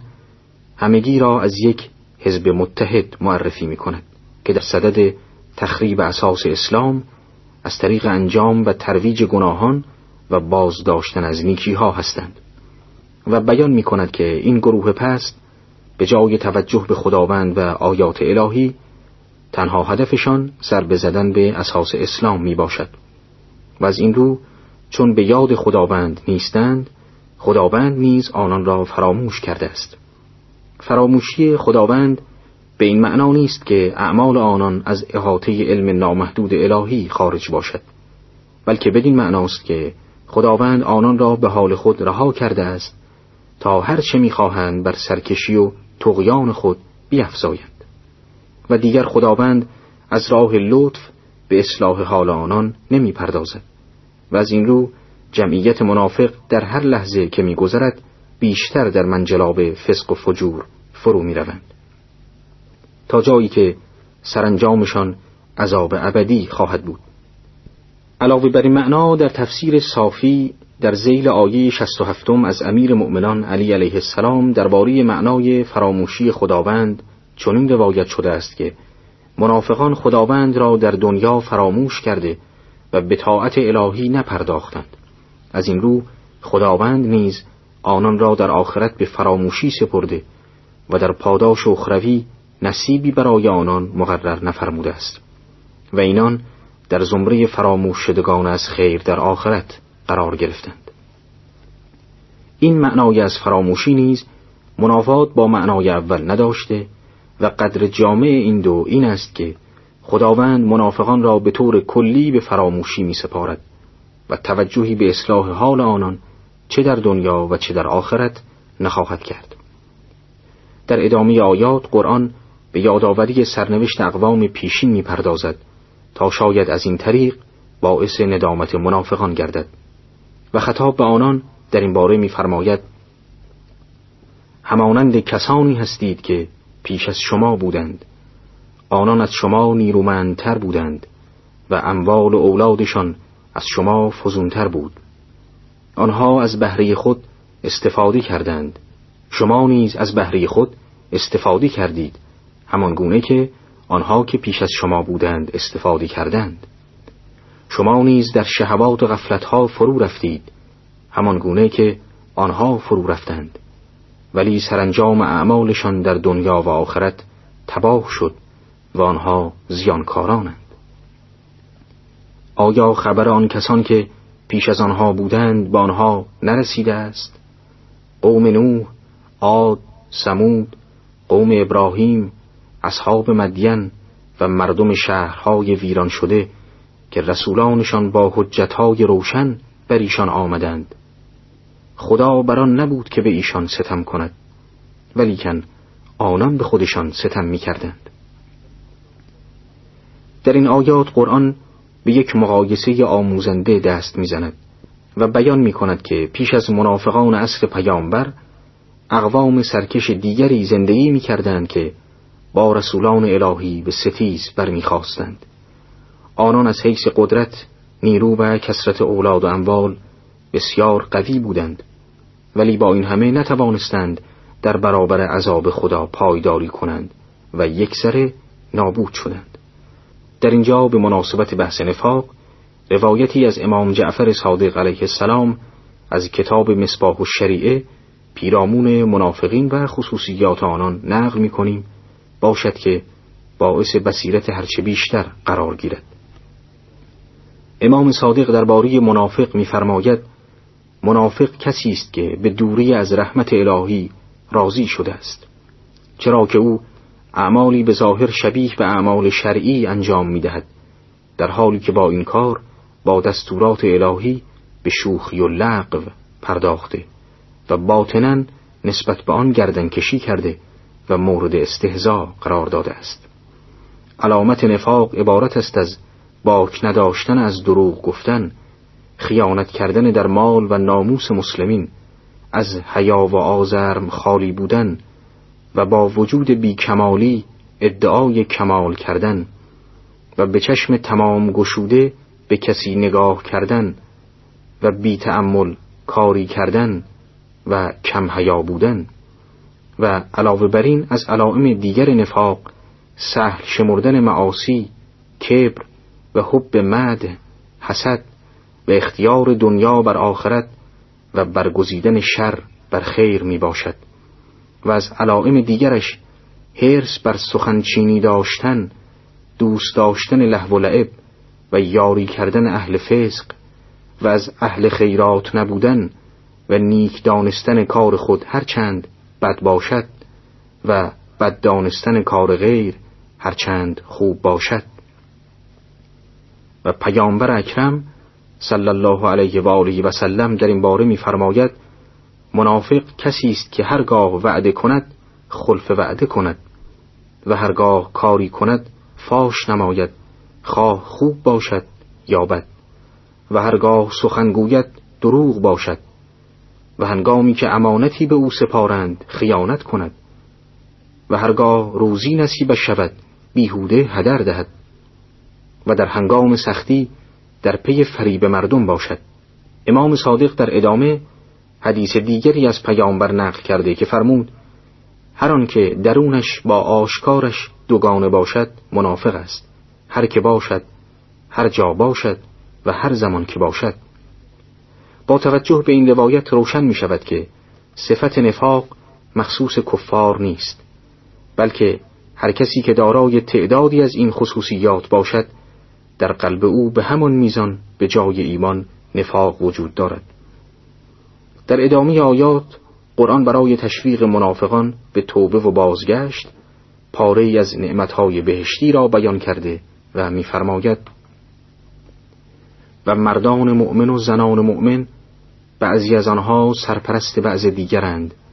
به کار پسندیده امر می‌کنند و از ناپسند باز می‌دارند، نماز را برپا می‌دارند و زکات می‌دهند و خدا و رسولش را اطاعت می‌کنند. این گروه را به زودی خداوند رحمت می‌کند که بیگمان خداوند عزیز و حکیم است. خداوند مردان و زنان مؤمن را به بوستانهایی وعده داده که از زیر آن نهرها جاری است و در آن ماندگارند و مسکنهای پاکیزه در بهشتهای عدن نصیب آنان ساخته و خوشنودی خداوند از همه اینها برتر است و پیروزی بزرگ همین است. آیه 71 پاره از صفات مؤمنان را بیان می کند که در قلبهای منافقان جایگاهی برای آن نمی باشد. و چه اشتراک تمامی این صفات قصد تقرب به سوی خداوند و جلب رضای اوست، و هر کس که در زندگانی خود این معنا را هدف قرار دهد از تمامی شائبه های نفاق پاک شده و به جایی می رسد که علاوه بر آن که خداوند به واسطه اعمالش وی را در بهشت جایگزین می سازد، بلکه خود او را نیز مورد قبول قرار می دهد و از او خوشنود می گردد که این نعمتی افزونتر از باغهای بهشتی است و مقامی است که تنها اختصاص به اولیاء برجسته الهی دارد. در برنامه‌های قبل با خصوصیات مختلف منافقان از زبان قرآن آشنا شدیم و در آیاتی که تلاوت شد قرآن با بیان بعضی دیگر از روحیات منافقین به پیامبر فرمان می‌دهد که بر آنها سختگیری نماید و هشدار می‌دهد که منافقان به خاطر کارهای ناشایستشان از رحمت الهی به دور افتادند، تا جایی که اگر پیامبر هم 70 بار یا بیشتر برایشان استغفار کند به خاطر پایداری در اندیشه‌های کافرانشان خداوند آنان را مورد رحمت قرار نمی‌دهد. قرآن در مورد سختگیری نسبت به منافقین می‌فرماید: ای پیامبر، با کافران و منافقان جهاد کن و بر آنها درشتی کن، جایگاه آنها جهنم است و بد جایگاهی است. به خدا سوگند می‌خورند که سخنان زننده در غیاب پیامبر نگفتند و به یقین کلمه کفر را گفتند و پس از اسلامشان کافر شدند و چیزی را قصد کردند که بدان نایل نشدند، کینه نورزیدند مگر به خاطر این که خدا و رسولش از فضل خود آنها را بی‌نیاز کردند. پس اگر توبه کنند برایشان بهتر است و اگر روی گردانند خدا در دنیا و آخرت آنها را به عذابی دردناک مبتلا کند و در زمین برای آنها دوست و یاوری نباشد. در آیات گذشته سخن از حالات منافقان به میان آمد و در این آیات پرده از روی یکی دیگر از اعمال آنان برداشته شده است و آن این که هنگامی که می‌بینند اسرارشان فاش شده واقعیات را انکار می‌کنند و حتی برای اثبات گفتار خود به قسم‌های دروغین متوسل می‌شوند. در شأن نزول آیه 74 و درباره تصمیم خطرناکی که منافقان گرفته بودند در تفسیر مجموع البیان چنین آمده است که گروهی از منافقان تصمیم گرفتند به هنگام بازگشت از جنگ تبوک در یکی از گردنهای میان راه شتر پیامبر را رم دهند تا بدین وسیله حضرت از بالای کوه به دره پرت شود. هدف اینان از این کار زدن یک ضربه اساسی به اسلام و انجام یک کودتا در جامعه اسلامی بود، ولی پیامبر در پرتو وحی الهی از این نقشه شوم آگاه شده و زمام مرکب خود را به دست عمار سپرد و حذیفه هم از پشت مواظب آن حضرت بود و حتی به مردم دستور داده شد تا از راه دیگری بروند تا منافقان نتوانند در لابلای مردم پنهان شوند و تصمیم خود را عملی کنند. و هنگامی که در تاریکی شب منافقان برای ترور پیامبر به آن حضرت نزدیک شدند، پیامبر به بعضی از همراهان خود دستور مقابله با آنان را دادند و آنان نیز چون دریافتند که نقشهشان آشکار شده است متواری گشتند، ولی پیامبر آنها را شناختند و نامهایشان را یک به یک برای بعضی از یارانشان برشمردند. با وجود این توطئه خطرناک باز قرآن برای هدایت منافقان در طی آیه 74 آنان را دعوت به توبه و بازگشت می نماید که این خود نشانی شدت اهتمام اسلام به رستگاری تمامی مردم می باشد. در ادامه آیات قرآن درباره بخل شدید منافقان در ضمن آیات 75 تا 78 چنین می فرماید: و از ایشان کسانی هستند که با خدا پیمان بستند که اگر از فضل خود به ما دهد قطعاً صدقه خواهیم داد و از شاکران خواهیم بود، اما چون خداوند از فضل خیش به ایشان داد بدان بخل کرده و روی گرداندند و اعتراض نمودند. این کار به دنبال خود برای ایشان نفاقی در دلهایشان پدید آورد تا روزی که خداوند را ملاقات کنند. این به سبب آن است که از پیمان الهی تخلف کردند و دروغ گفتند. آیا نمی دانستند که خدا راز و نجوای آنها را می داند و اینکه خداوند دانای پنهانی هاست؟ این آیات روی یکی دیگر از صفات زشت منافقان انگشت می گذارد و آن این که به هنگام ضعف و ناتوانی چنان دم از ایمان می زنند که هیچ کس باور نمی کند آنها روزی در صف منافقان قرار گیرند. اما همین که با توسل به خداوند به ثروتی می رسند آنچنان غرق دنیا پرستی می شوند که تمامی عهد و پیمانهای خیش را با خداوند به دست فراموشی می سپارند و همین کم ظرفیتی که نتیجهش دنیا پرستی، بخل، امساک و خودخواهی است روح نفاق را چنان در آنان مستحکم می سازد که راه بازگشت را به روی آنان می بندد. در کتب تفاسیر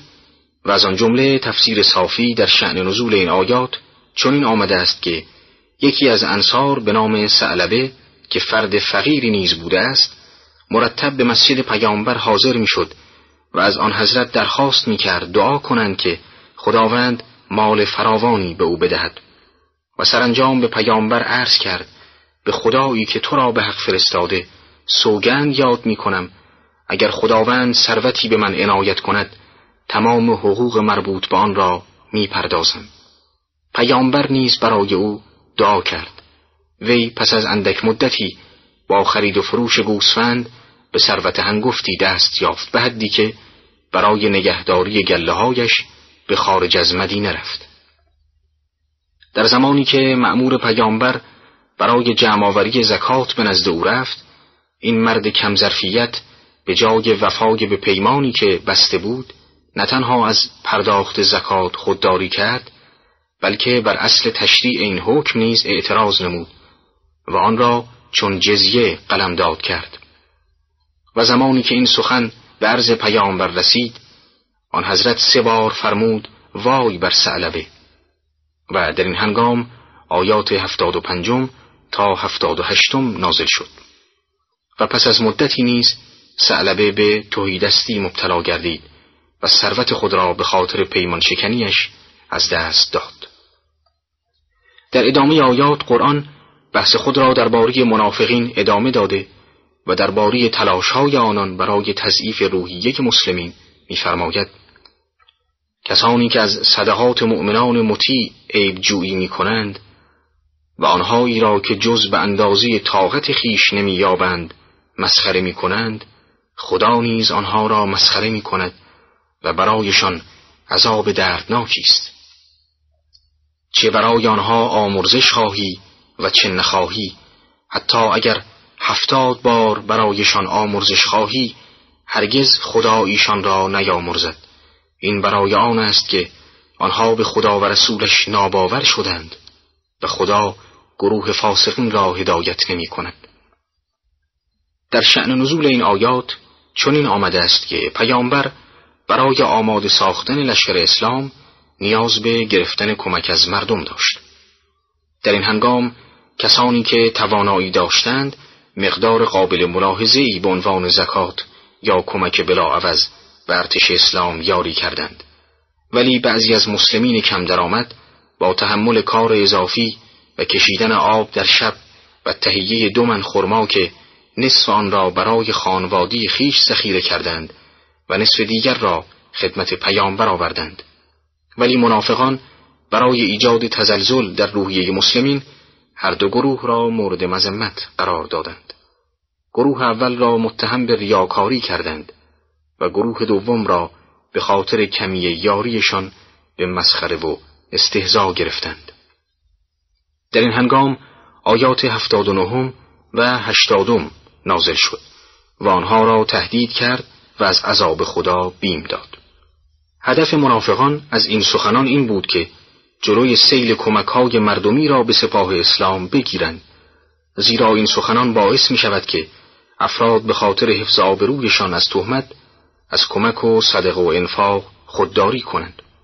ولی با نزول این آیات توطئه منافقان بار دیگر شکست خورد. در اینجا و به مناسبت بحث درباره اهمیت انفاق و جود و بخشش روایت مفصلی از امام صادق علیه السلام را که در کتاب مصباح الشریعه نقل شده است بیان می‌کنیم. امام صادق علیه السلام در این باره می‌فرمایند: سخاوت از اخلاق انبیا است و ستون ایمان میباشد و هیچ مؤمنی نیست مگر آنکه سخی و بخشنده است و هیچ بخشنده‌ای نیست مگر آنکه دارای یقین محکم به خدا و همت بلند است، چرا که سخاوت جلوه ظاهری یقین به خداوند است. و ادای حق سخاوت به این است که فرد بخشنده دیگری را اطعام کند در حالی که خود گرسنه است و دیگری را بپوشاند در حالی که خود عریان است. و اگر تمامی دنیا را صاحب شود خود را در آن بیگانه بیند، به نحوی که اگر تمام آن را در یک لحظه در راه خدا بدهد اندوهگین نگردد در آیات 81 و 82 سوره شریفه توبه می‌خوانیم: پای پس کشیدگان از جنگ از اینکه در مخالفت با رسول خدا در خانه نشسته‌اند خوشحالند و دوست ندارند با مال و جان خیش در راه خدا جهاد کنند و به دیگران نیز می‌گویند در گرما راه نیفتید. بگو کاش می‌دانستند که آتش جهنم از این گرما بسی گرمتر است. زین پس به کیفر آنچه کرده اید باید کم بخندند و بسیار بگریند. منافقان از شرکت در جنگ تبوک خودداری کردند و با عذرهای واهی در خانه‌های خود نشستند به گمان اینکه از خطر مرگ در امان می‌مانند. آنها از این عملی که بر ضد رسول خدا مرتکب شدند خوشحال بودند و از اینکه در راه خدا با مال و جانشان جهاد کنند کراهت داشتند. به علاوه برای خنثی کردن زحمات پیامبر در بسیج مردم آنان را از حضور در جبهه باز می داشتند و گرمای سوزان را بهانه‌ای برای حاضر نشدن در مقابل دشمن مطرح می کردند. اما قرآن با لحنی کوبنده پاسخ آنان را می دهد. در آیه 83 آمده است: اگر خدا تو را بار دیگر نزد جماعتی از آنان بازگردانی و از تو رخصت روانه شدن خواستند، بگو شما هرگز با من روانه نخواهید شد و هرگز همراه من با هیچ دشمنی نخواهید جنگید. شما که بار اول در خانه نشستن را پسندیدید، حال نیز در کنار خانه نشینان بنشینید. آیه می‌فرماید بعضی از منافقان در یک نیرنگ دیگر برای پوشاندن چهره زشت خود از پیامبر اجازه شرکت در جهاد دیگری را می‌خواهند. پیامبر به دستور خداوند می‌فرماید با من در هیچ جهاد دیگری شرکت نخواهید کرد و هرگز همراه من با دشمنی نخواهید جنگید. یعنی پیامبر برای همیشه آنها را مأیوس می کند و روشن می سازد که دیگر کسی فریب آنها را نخواهد خورد. و علت نپذیرفتن پیشنهاد آنها این بود که نخستین بار بدون عذر موجهی از میدان جهاد کناره گیری کردند و در خانه های خود نشستند. در آیات 84 و 85 می خوانیم: ای رسول ما، هرگز بر جنازه آن که از منافقان بمیرد نماز مخوان و بر سر قبرش مایست. آنها به خدا و رسول او کافر شدند و در نافرمانی مردند و اموال و اولادشان تو را به اعجاب نیفکند. بیگمان خدا می‌خواهد با این اموال و اولاد آنها را در زندگی دنیا عذاب کند و جانشان در حال کفر از تن به درآید. مادام که افراد اظهار اسلام می کنند و به ظواهر اسلام پای بندند، باید همچون یک مسلمان با آنها رفتار شود، هرچند باطنشان طور دیگری باشد. اما به محض اینکه نفاقشان آشکار شود و از همین اسلام ظاهری به سمت کفر منحرف شوند، باید همانند بیگانگان از اسلام با آنها رفتار کرد. لذا خداوند به پیامبرش دستور می دهد که بر جنازه احدی از منافقان نماز نخواند و برای آنان طلب مغفرت نکند. در آیات 86 و 87 آمده است: زمانی که سوره‌ای نازل شود که به خدا ایمان آورید و همراه با رسول او به جهاد برخیزید، توانگرانشان از تو رخصت می‌خواهند و می‌گویند بگذار تا ما در کنار خانه نشینان باشیم. اینان خوش دارند که با آنان که از جنگ پای پس کشیده‌اند همراه باشند و دلهاشان مهر شده است و نمی‌فهمند. منافقان به قدری به دنیا علاقه‌مندند و از مردن می‌ترسند که حتی راضی می‌شوند خفت ماندن با کسانی را که معذور از جهادند تحمل کنند و لذا خدا بر قلب‌هایشان مهر زده و به همین دلیل چیزی نمی‌فهمند و در ورطه تباهی و ذلت غوطه‌ورند. در آیه 88 قرآن به کسانی که در مقابل صف منافقان قرار دارند اشاره می‌کند و آنان را می‌ستاید. اما پیامبر و مؤمنان همراه او با مال و جان خیش جهاد کردند و آنچه خیر است از آن ایشان است و آنان واقعاً رستگارند. آری پیامبر و مؤمنان افرادی‌اند که به هیچ قیمتی رضایت نمی‌دهند که به هنگام جهاد در شهر و خانه بمانند و با اموال و جانهایشان جهاد می‌کنند. خدا هم به نور الهی راه زندگیشان را روشن می‌کند. همه نیکی‌ها و تمام آنچه را که لازمه تقرب به خداست در نهاد خود دارند. از این آیه می‌توان نتیجه گرفت که خیر و برکت واقعی و رستگاری فقط در سایه ایمان به خدا و جهاد در راه او به دست می‌آید. در آیه 89 آمده است: اعد الله لهم جنات تجری من تحتها الانهار خالدین فیها ذالک الفوز العظیم. خدا برای آنها باغ‌هایی آماده ساخته که جویها در کف آن روان است و همیشه در آنجا میمانند و این کامیابی عظیم است. آری خداوند برای تکریم و احترام این مؤمنان مواهب فناناپذیری به ایشان می‌دهد. بسم الله الرحمن الرحیم. با سلام خدمت شما شنوندگان عزیز، به دنبال برنامه‌های پیشین در این برنامه توجه شما را به ترجمه آیات 90 تا 99 از سوره توبه جلب می‌کنیم. آنچنان که در برنامه‌های گذشته بیان شد، بیشتر آیات سوره توبه درباره مبارزه با تبلیغات منافقان در زمینه عدم شرکت در جهاد می باشد. در آیاتی که تلاوت آن را شنیدید، به دنبال بحث‌های گذشته، قرآن درباره کسانی که بدون عذر شرعی از جهاد خودداری می‌ورزیدند سخن گفته و روحیه آنان را با کسانی که به خاطر مشکلات از این امر مقدس بازمانده بودند مقایسه می‌کند و به تناسب بحث موارد سقوط این تکلیف الهی را از کسانی که توانایی آن را ندارند بیان می‌کند. قرآن در این باره می‌فرماید: و عذردارندگان از اعراب آمدند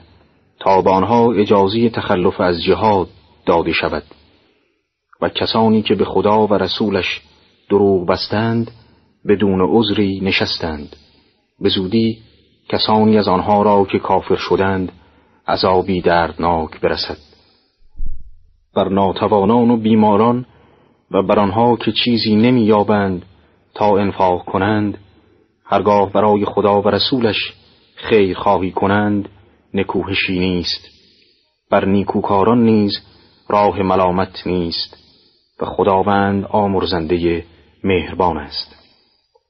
و نه بر کسانی که چون پیش تو آمدند تا برای شرکت در جهاد بر مرکبی سوارشان کنی و به آنها گفتی چیزی نمی‌یابم که شما را بر آن سوار کنم، آنها بازگشتند در حالی که چشمانشان از اشک لبریز بود، چرا که چیزی نمی‌یافتند تا انفاق کنند. جز این نیست که ملامت به کسانی راه یافته که از تو اجازه می‌خواهند در حالی که توانگرند. آنها راضی شدند که با متخلفان باشند و خدا بر دل‌هایشان مهر زد، پس ایشان نمی‌دانند. در این آیات به تناسب بحث‌های گذشته اشاره به وضع دو گروه از تخلف کنندگان از جهاد شده است. نخست آن دسته که واقعاً معذور بودند و دیگر گروهی که بدون عذر و از روی سرکشی از انجام این وظیفه بزرگ سرباز زدند. قرآن برای آن که مرز میان این دو گروه مشخص گردد تا هر کس به خاطر بهانه‌های واهی عذر تراشی نکند، در آیه 91 سه گروه را که اجازه تخلف از جهاد دارند برمی شمارد. این سه گروه عبارت از افراد پیر و از کار افتاده و بیماران و کسانی که استطاعت مالی برای فراهم کردن وسایل مورد نیاز در جهاد را ندارند. البته این گروه‌های سگانه باید که قلباً از این که توان شرکت در این امر مقدس را ندارند اندوهگین باشند. قرآن در آیه 92 اندوه شدید گروهی از یاران پیامبر را بیان می کند که چون خود وسایل لازم برای شرکت در جهاد را نداشتند به پیامبر مراجعه کردند و زمانی که پیامبر هم به خاطر کمبود وسایل این کار را انجام ندادند شروع به گریه کردند. از این روست که در روایتی که در تفسیر المیزان نقل شده است می‌خوانیم این افراد در ثواب جهاد مسلمین شریک هستند، چرا که اگر امکان شرکت داشتند مسلماً به صحنه پیکار روی می‌آوردند. در آیه 93 قرآن بیان می‌کند که به خاطر عدم شرکت در جهاد تنها کسانی باید ملامت شوند که عذر شرعی نداشتند و این گروه کسانی بودند که با وجود سلامت و توانگری از شرکت در جهاد سرباز زدند. در ادامه آیات قرآن بیان می‌کند که این گروه در مقابل ملامت و سرزنش مسلمین زبان به دروغ خواهند گشود و از این رو به مسلمین دستور می‌دهد که از آنان کنارگیری کنند و به عذرهایشان توجهی ننمایند. قرآن در این باره می‌فرماید هنگامی که به سوی آنها بازآیید از شما عذرخواهی می‌کنند، بگو عذر مخواهید که هرگز سخن شما را باور نخواهیم کرد، به یقین خداوند ما را از خبرهای شما آگاه کرد و به زودی خدا و رسول او کار شما را می‌بینند و آنگاه به سوی دانای نهان و آشکار بازگردانده می‌شوید، پس شما را از آنچه می‌کردید با خبر می‌کند. هنگامی که به سوی آنها بازآیید برای شما به خدا سوگند خواهند خورد تا از ملامت آنان خودداری کنید، پس از ایشان روی گردانید، بیگمان آنها پلیدند و جایگاهشان به جزای آنچه کسب می‌کردند جهنم است. برای شما سوگند می‌خورند تا از آنها خشنود باشید، پس اگر شما از آنها خشنود شوید بیگمان خدا از گروه فاسقان راضی نمی شود. بعضی از مفسران درباره شأن نزول این آیات گفتند که این آیات درباره گروهی از منافقان که عده‌شان بالغ بر 80 نفر می شد نازل گردیده است، زیرا به هنگام مراجعت از تبوک پیامبر دستور دادند که هیچ کس با آنها مجالست نکند و سخن نگوید و آنها که خود را در فشار شدید اجتماعی دیدند به دروغ به خدا سوگند خوردند و در مقام عذرخواهی برآمدند که آیات فوق نازل شده و دروغ آنان را افشا کرد. این شیوه منافقان که تمسک به مقدسترین عقاید مسلمین برای تبرئه خود می باشد خود نشانگر عمق نفاق درونی آنان است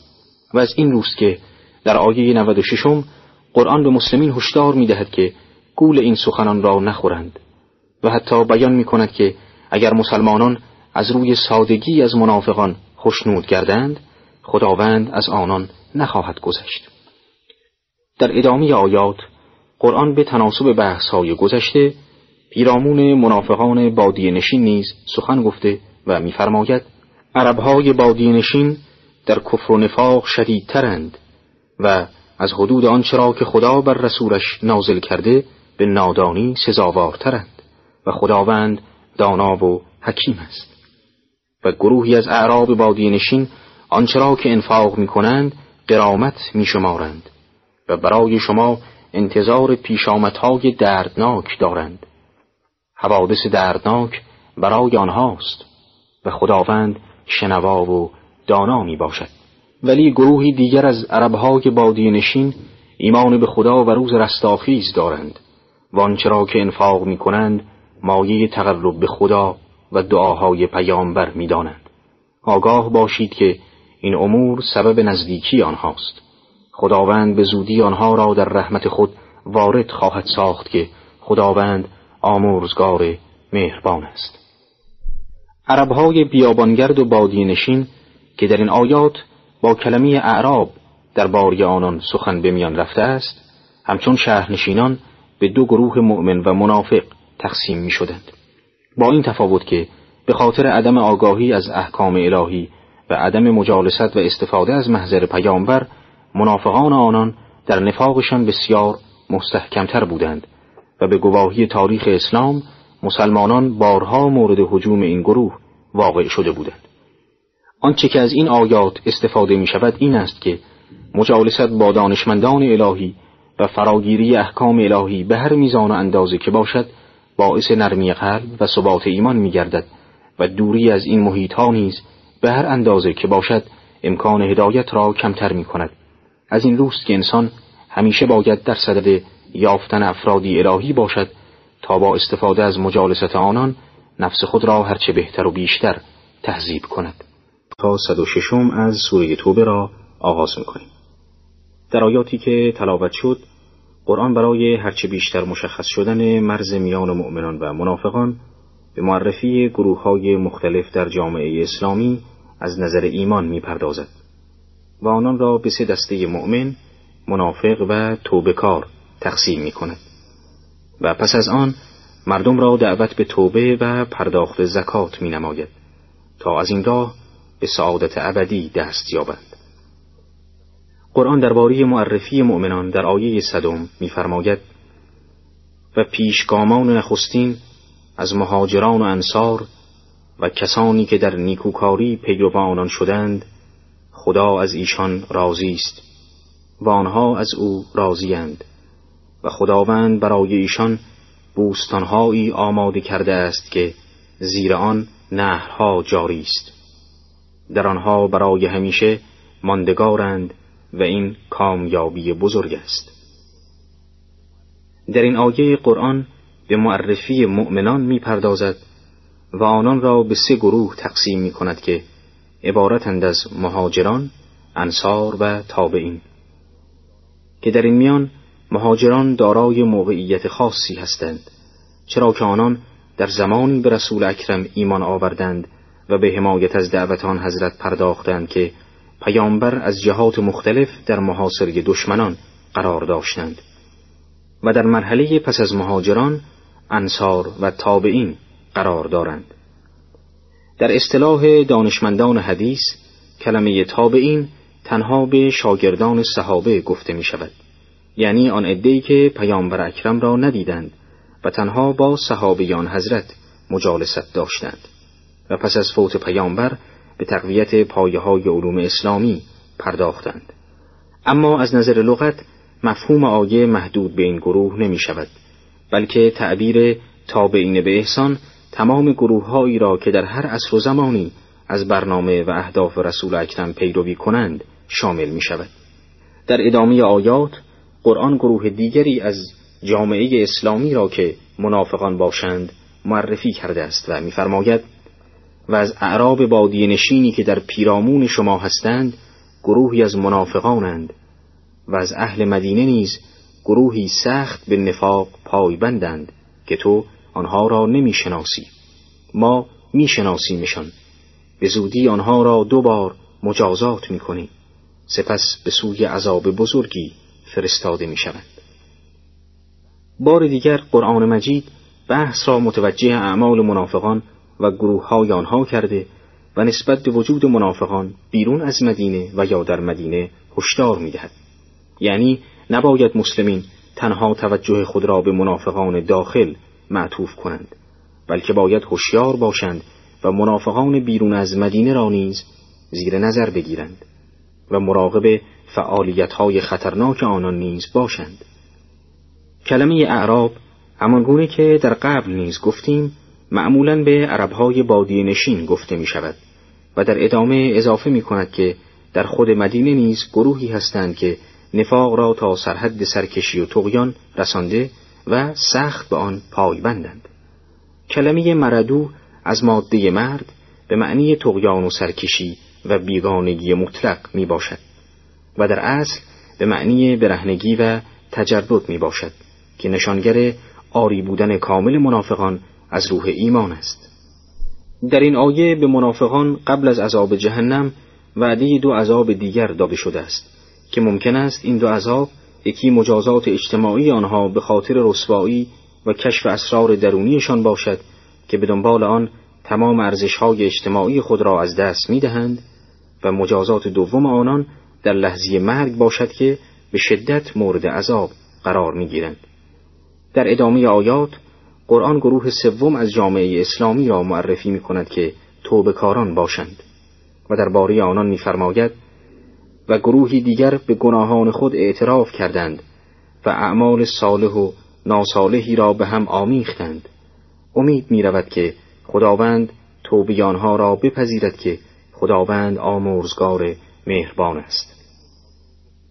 در شأن نزول این آیه گفته شده است که یکی از مسلمین به نام ابولبابه انصاری با چند تن دیگر از شرکت در جنگ تبوک خودداری کردند. اما به هنگام شنیدن آیاتی که متخلفان را مذمت می‌نمود بسیار ناراحت و پشیمان گشتند و خود را به ستونهای مسجد النبی بستند،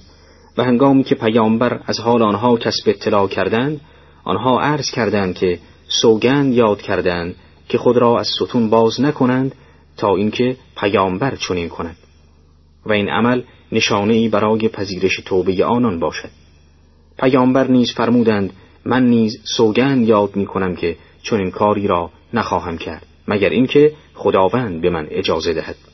در این هنگام آیه 102 نازل شد و خداوند توبه آنها را پذیرفت و پیامبر آنها را از ستون مسجد باز کرد. آنها نیز به شکرانه این موضوع همه انبال خود را به پیامبر تقدیم داشتند و عرض کردند: این همان انبالی است که به خاطر دلبستگی به آن ما از شرکت در جهاد خودداری کرده ایم. همه اینها را از ما بپذیر و در راه خدا انفاق کن. پیامبر فرمودند: هنوز دستوری در این باره بر من نازل نشده است. چیزی نگذشت که آیه 103 نازل شد و در این باره چنین فرمود: از اموال آنها صدقه‌ای بگیر تا آنها را پاک کنی و پرورش دهی، و برای آنها دعا کن که دعای تو مایه آرامش آنهاست و خدا شنوا و داناست. آیه بعد ادامه می‌دهد: آیا نمی‌دانند که تنها خداوند توبه را از بندگانش می‌پذیرد و صدقات را می‌گیرد و خداوند توبه پذیر مهربان است؟ با نزول این آیات پیامبر مقداری از اموال آنان را گرفت و از این طریق توبه آنان مورد قبول خداوند واقع شد. آیه 103 پیرامون وجوب یکی از احکام مهم اسلامی یعنی مسئله زکات نازل شده است و به عنوان یک قانون کلی به پیامبر دستور می‌دهد که از اموال آنها صدقه یعنی زکات بگیر، و سپس به دو قسمت از فلسفه اخلاقی و اجتماعی زکات اشاره شده است. یکی این که با این کار زکات دهندگان از دنیا پرستی، بخل و امساک پاکیزه میشوند، و دیگر این که با این کار به خاطر روحیه یاری و تعاونی که در جامعه به وجود می آید همبستگی اجتماعی و نمو و پیشرفت اقتصادی در سایه این گونه برنامه ها تأمین می گردد. و به خاطر اهمیت این مسئله در آیه 104 می‌فرماید که این خداوند است که زکات را از مؤمنان می‌گیرد. این تعبیر یکی از لطیف‌ترین تعبیراتی است که عظمت و ارزش این حکم اسلامی را مجسم می‌سازد، و در روایات نیز چنین مضامینی وارد شده است. در تفسیر مجمل بیان در ذیل این آیه از پیامبر اکرم روایت شده است که صدقه پیش از آن که در دست نیازمند قرار گیرد به دست خدا می‌رسد. در ادامه آیات قرآن پس از بیان حال سه گروه موجود در جامعه اسلامی یعنی مؤمنان، منافقان و توبه‌کاران، و تشریح حالات و سرانجام آنان و اتمام حجت بر مسلمین، همگان را دعوت می‌کند که به وظایف خود عمل کنند و می‌فرماید: و بگو عمل کنید، خداوند و رسول او و مؤمنان اعمال شما را می‌بینند و به زودی به سوی کسی باز می‌گردید که پنهان و آشکار را می‌داند و شما را به آنچه عمل می کردید خبر می دهد. گروهی دیگر واگذار به فرمان خدا شدند، یا آنها را مجازات می کند و یا توبه آنها را می پذیرد و خداوند دانا و حکیم است. یکی از مسائلی که در آیه 105 قرآن بر آن تأکید کرده است، مسئله عرض اعمال انسان به پیشگاه پیامبر و گروهی از مؤمنان می باشد. روایاتی که در این زمینه نقل شده نیز بسیار زیاد است و شاید که در سرحد تواتر باشد. از آن جمله از امام صادق علیه السلام روایت شده که تمام اعمال مردم هر روز صبح به پیامبر عرضه می شود، اعمال نیک و بدمان. بنابراین مراقب باشید و از پیامبر شرم کنید و مرتکب گناه نشوید. و در روایت دیگری از امام رضا علیه السلام آمده است که به خدا سوگند تمامی اعمال شما هر شب و روز بر من عرضه می شود. این مطلب که تسلط پیامبر و ائمه اطهار را بر عالم مادی و غیر مادی می رساند به خاطر آن است که علت عدم آگاهی ما از محیطهای پیرامون خود محدود بودنمان در قالب جسم ماده می باشد و چون معصومین علیهم السلام به خاطر بندگی خداوند به مرحله‌ای از تجرد دست یافتند که در حصار ماده محدود نمی باشند، از تمامی اعمال انسانها و یا حوادث دیگر آگاه می گردند و در مرحله بعد مؤمنینی هستند که هر کدام به میزان تجرد خود از عالم ماده از این آگاهی برخوردار می شوند. نکته مهمی که در اینجا باید به آن توجه داشت این است که همانگونه که در برنامه‌های قبل اشاره کردیم، مسئله عرض اعمال اثر تربیتی فوق‌العاده‌ای در روح انسان‌های با ایمان دارد، زیرا هنگامی که کسی بداند علاوه بر خداوند، پیامبر و ائمه اطهار نیز از اعمال او مطلع هستند، شرم می‌کند که ادعای پیروی آن ذوات مقدسه را بنماید و باز دست به گناه بزند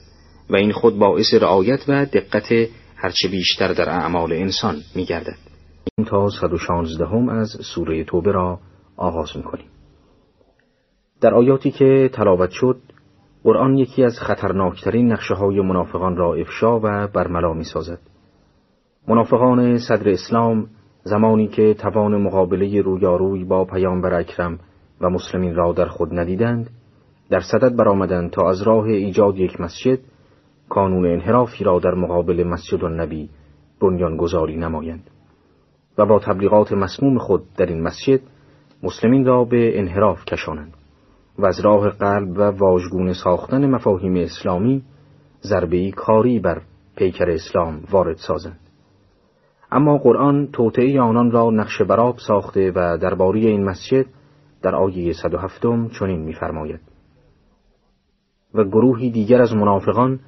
کسانی هستند که مسجدی ساختند برای زیان رساندن و کفر و جدایی افکندن میان مؤمنان و کمینگاهی برای کسی که با خدا و پیامبرش از پیش مبارزه کرده بود و البته سوگند می‌خورند که ما جز نیکی نمی‌خواستیم و خدا گواهی می‌دهد که آنها دروغگویانند. هرگز در آن قیام و عبادت مکن، آن مسجدی که از روز نخستین بر پرهیزکاری بنا شده است سزاوارتر است که در آن بایستی. در آن مردانی هستند که دوست می‌دارند پاکیزه باشند و خداوند پاکیزگان را دوست دارد. آیا کسی که بنیان آن را بر پرهیزکاری از خداوند و خوشنودی او بنیاد گذاشت بهتر است، یا کسی که بنیان خیش را بر کناری پرتگاه سستی بنیاد کند که با آن به سوی جهنم روان شود و خدا گروه ستمگران را هدایت نمی کند. این بنایی را که آنها بنا نهادند همواره به صورت یک وسیله شک و تردید در دلهای آنها باقی می ماند، مگر آنکه دلهایشان پاره پاره شود و خدا دانای حکیم است. آیات 107 تا 110 درباره گروهی دیگر از منافقان است که برای تحقق بخشیدن به نقشه‌های شوم خود اقدام به ساختن مسجدی در مدینه کردند که بعداً به نام مسجد زرار معروف شد. خلاصه جریان به طوری که از تفاسیر و احادیث مختلف استفاده می شود چنین است که گروهی از منافقان نزد پیامبر آمدند و عرض کردند به ما اجازه ده مسجدی در میان قبیله بنی سالم در نزدیکی مسجد قبا بسازیم تا افراد ناتوان و بیمار در آن نماز بگذارند. و همچنین در شبهای بارانی که گروهی از مردم توانایی آمدن به مسجد شما را ندارند، فریضه اسلامی خود را در آن انجام دهند. و این در موقعی بود که پیامبر اکرم عازم جنگ تبوک بودند. پیامبر به آنها اجازه داد، ولی آنها درخواست کردند که پیامبر شخصاً در آن نماز بخواند. پیامبر در پاسخ آنان فرمودند: من فعلاً عازم سفرم و هنگام بازگشت به خواست خدا در آن مسجد نماز خواهم خواند. هنگامی که پیامبر از تبوک بازگشتند، منافقان نزد آن حضرت آمدند و گفتند: تقاضا داریم به مسجد ما بیایی و در آن نماز بگذاری و از خدا بخواهی که ما را برکت دهد. و این در حالی بود که هنوز پیامبر وارد دروازه مدینه نشده بود. در این هنگام آیات فوق نازل شد و پرده از اسرار کار آنها برداشت و به دنبال آن پیامبر دستور دادند مسجد مزبور را آتش زدند و بقایای آن را ویران کردند. با توجه به این آیات انسان باید هوشیار شود که به هر ندایی که به نام اسلام از هر گوشه برمیخیزد توجهی نکند و قبل از تحقیق کامل تمایلی به سوی آن نشان ندهد، زیرا که ممکن است دامی چون مسجد ضرار برای ضربه زدن و به انحراف کشیدن مسلمین باشد. در ادامه آیات قرآن به تناسب آیاتی که پیش از این در برنامه‌های قبل راجع به متخلفان از جهاد بیان شد به ذکر مقام والای مجاهدان با ایمان پرداخته و می‌فرماید: بیگمان خداوند از مؤمنان جانها و اموالشان را خرید در برابر اینکه بهشت از آن ایشان باشد. در راه خدا پیکار می‌کنند و می‌کشند و کشته می‌شوند. این وعده حقی بر خداوند است که در تورات، انجیل و قرآن بیان فرموده و وفا کننده تر از خدا به عهد خویش کیست؟ پس بشارت باد بر شما به داد و ستدی که با خدا کرده اید و این پیروزی بزرگی است. مؤمنان کسانی هستند که توبه کنندگانند و عبادتکاران و سپاسگویان و سیاحت کنندگان، رکوع کنندگان، سجده آوران، آمران به معروف و نهی کنندگان از منکر و حافظان حدود الهی می باشند و به این چنین مؤمنانی بشارت ده.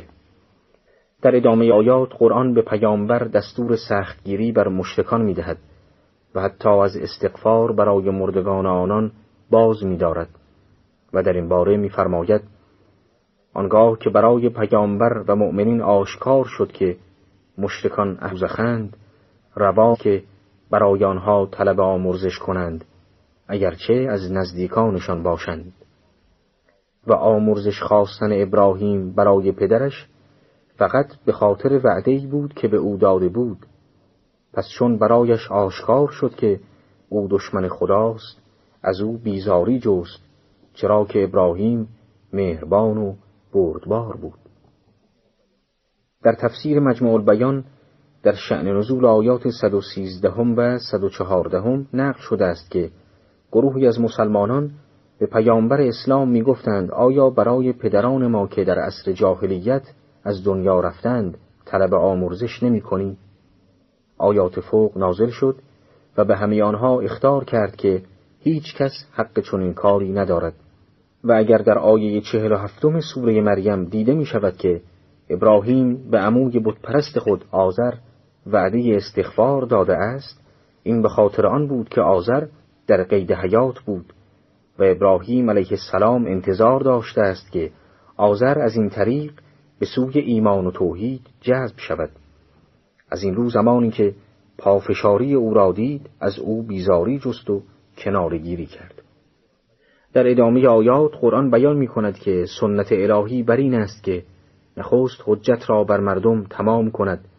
و اگر سرکشی کردند آنگاه آنان را مورد مجازات قرار دهد. قرآن در این باره می فرماید: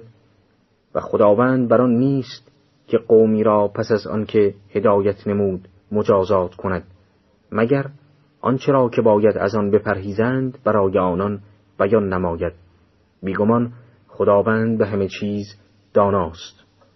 حکومت آسمانها و زمین از آن اوست، زنده می کند، می میراند و جز خدا سرپرست و یاوری ندارید. آیه 115 یک قانون کلی و عمومی را بیان می کند که عقل نیز آن را تایید می نماید و آن این که تا زمانی که خداوند حکمی را بیان نفرموده هیچ کس را در برابر مخالفت با آن حکم مجازات نخواهد کرد و به تعبیر دیگر تکلیف همواره بعد از بیان احکام است. 17 تا آخر از سوره توبه را آغاز می‌کنیم. در این آیات قرآن درباره گروهی از مسلمین سخن می‌گوید که نه از روی نفاق بلکه به خاطر سستی از شرکت در جنگ خودداری کردند، ولی پس از مدتی به اشتباه خود پی بردند و با عمل خویش گذشته را جبران نمودند. قرآن درباره مؤمنانی که در امر جهاد سستی کرده بودند می‌فرماید: به یقین خداوند رحمت خود را شامل حال پیامبر و مهاجران و انصار که به هنگام سختی از او پیروی نمودند می‌کند. پس از آن که نزدیک بود دلهای گروهی از ایشان از حق منحرف گردد، سپس توبه ایشان را پذیرفت که او به آنها رؤوف و مهربان است. و نیز ستم را که تخلف کردند تا آن حد که زمین با همه وسعتش بر آنها تنگ شد و جانهایشان بر آنها تنگ آمد و یقین کردند که پناهگاهی از خدا جز به سوی او نیست. پس توبه آنها را پذیرفت تا توبه کنند، بیگمان خداوند توبه پذیر مهربان است. آیه 117 راجع به توبه یکی از مسلمانان است که به خاطر سختی‌های جنگ تبوک تصمیم گرفت در آن شرکت نکند، ولی پس از 10 روز از اینکه دریافت پیامبر خدا به خاطر اسلام در چنین گرمای سختی عازم جنگ شده اند از عمل خود شرمنده شد و به سپاه اسلام ملحق گشت. و آیه 118 درباره وضعیت 3 نفر دیگر از مسلمانان است که اگرچه در جرگه منافقان نبودند اما به همراه رسول خدا در جنگ تبوک حاضر نشدند. هنگامی که پیامبر از تبوک بازگشتند اینان به خدمت حضرت رفتند و عذرخواهی کردند، اما پیامبر حتی یک جمله با آنها سخن نگفت و به مسلمانان نیز دستور داد که با آنها سخن نگویند. آنها در یک محاصره اجتماعی قرار گرفتند تا آنجا که فرزندان و زنان آنان نزد پیامبر آمدند و اجازه خواستند که از آنها جدا شوند، ولی پیامبر اجازه جدایی نداد. بر اثر این حالت محیط مدینه با تمام وسعتش بر آنها چنان تنگ شد که مجبور شدند برای رهایی از رسوایی بیشتر شهر را ترک گویند و به قله‌های کوه‌های اطراف مدینه پناه ببرند. اینان در این زمان به فکر افتادند که اگر خداوند مجازات ما را دوری از مردم قرار داد پس چه بهتر که ما 3 تن هم از یکدیگر جدا شویم و قطع رابطه کنیم و به این ترتیب به زندگی خود ادامه دادند تا سرانجام پس از 50 روز طلب بخشش آنان مورد قبول خداوند واقع شد و آیه 118 در این رابطه نازل گشت. در ادامه آیات قرآن مسلمین را به حمایت از پیامبر و اسلام دعوت کرده می‌فرماید: ای کسانی که ایمان آورده اید از خدا بپرهیزید و با صادقان باشید. برای اهل مدینه و اعراب اطراف آن روا نیست که از رسول خدا تخلف کنند و به خاطر خود از او روگردان شوند. این عمل آنان بدان سبب است که در راه خدا تشنگی، رنج و گرسنگی به آنها نرسد و در جایی پا ننهند که کافران را به خشم آورد، در حالی که ضربه ای از دشمن نمیخورند مگر آنکه به سبب آن برایشان کار نیکی نوشته شود. بیگمان خداوند پاداش نیکوکاران را ضایع نمی کند. و هیچ مال کوچک یا بزرگی را انفاق نمی کنند و هیچ سرزمینی را نمی پیمایند مگر اینکه برای ایشان نوشته می شود تا خداوند بهتر از آنچه می کردند پاداششان دهد. در ادامه آیات قرآن مؤمنان را از غفلت نسبت به معارف الهی و علوم دینی نهی نموده و می‌فرماید: و نباید مؤمنان همه با هم بیرون آیند، پس چرا از هر گروه ایشان برخی نرفتند تا در دین تفقه کنند و دانش آموزند. وانگاه که به سوی قوم خود باز می‌گردند آنها را بیم دهند، باشد که ایشان بترسند و خودداری کنند. در تفسیر مجموع البیان در ذیل آیه 122 از ابن عباس چنین روایت شده است که در زمان حرکت پیامبر به سوی جنگ تبوک همه مسلمانان با آن حضرت حرکت کردند و چون پس از جنگ تبوک آیاتی در سرزنش منافقان نازل شد و متخلفان از این جنگ را مورد ملامت قرار داد، مؤمنان بیش از گذشته مصمم به شرکت در میدانهای جهاد شدند و حتی در جنگهایی که پیامبر شخصا شرکت نمی‌کردند نیز همگی به سوی میدان می‌رفتند و چون این کار باعث می‌شد که در فراگیری احکام و معارف الهی خلل وارد شود، آیه 122 نازل شد و اعلام کرد که در غیر موارد ضرورت لازم نیست همه مسلمانان به سوی میدان جنگ بروند، بلکه گروهی در مدینه بمانند و معارف و احکام اسلام را از پیامبر بیاموزند و به دوستان و مجاهدشان پس از بازگشت تعلیم دهند. در ادامه آیات قرآن مسلمین را به سختگیری درباره کفار امر کرده می‌فرماید: ای کسانی که ایمان آورده اید، با کسانی از کفار که به شما نزدیکند کارزار کنید و باید در شما خشونت احساس کنند و بدانید که خدا با پرهیزکاران است. و چون سوره ای نازل شود بعضی از آنها میگویند این سوره به ایمان کدام یک از شما افزود، ولیکن کسانی که ایمان آوردند ایمانشان را افزود و آنها شادمان میشوند. و اما کسانی که در دلهایشان بیماری است پلیدی بر پلیدی آنها افزود و در حالی مردند که کافر بودند. آیا نمی بینند که در هر سال یک یا دو بار آزموده می شوند و پس از آن توبه نمی کنند و پند نمی گیرند؟ و چون سوره ای نازل شد بعضی از ایشان به بعض دیگر می نگرند و می گویند آیا کسی شما را می بیند؟ سپس بر می گردند. خدا دلهایشان را از حق بگردانید، زیرا قومی هستند که نمی فهمند. در ادامه آیات قرآن بیان می کند که وجود پیامبر رحمتی از جانب خداوند می باشد و هر کس که خواهان سعادت باشد با استفاده از آن حضرت می تواند به کمال مطلوب دست یابد و اگر کسی با انتخاب خود از اطاعت آن حضرت سرباز زند خود مسئول اعمال خیش خواهد بود و مسئولیتی به خاطر این کار متوجه پیامبر نمی گردد. قرآن در این باره می فرماید: به یقین شما را رسولی از خودتان آمد، آنچه شما رنج می‌کشید بر او دشوار است و بر هدایت شما حریص است و به مؤمنان رؤوف و مهربان میباشد. پس اگر رو گرداندند بگو خدا مرا بسنده است، معبودی جز او نیست، بر او توکل کردم و او پروردگار عرش عظیم است.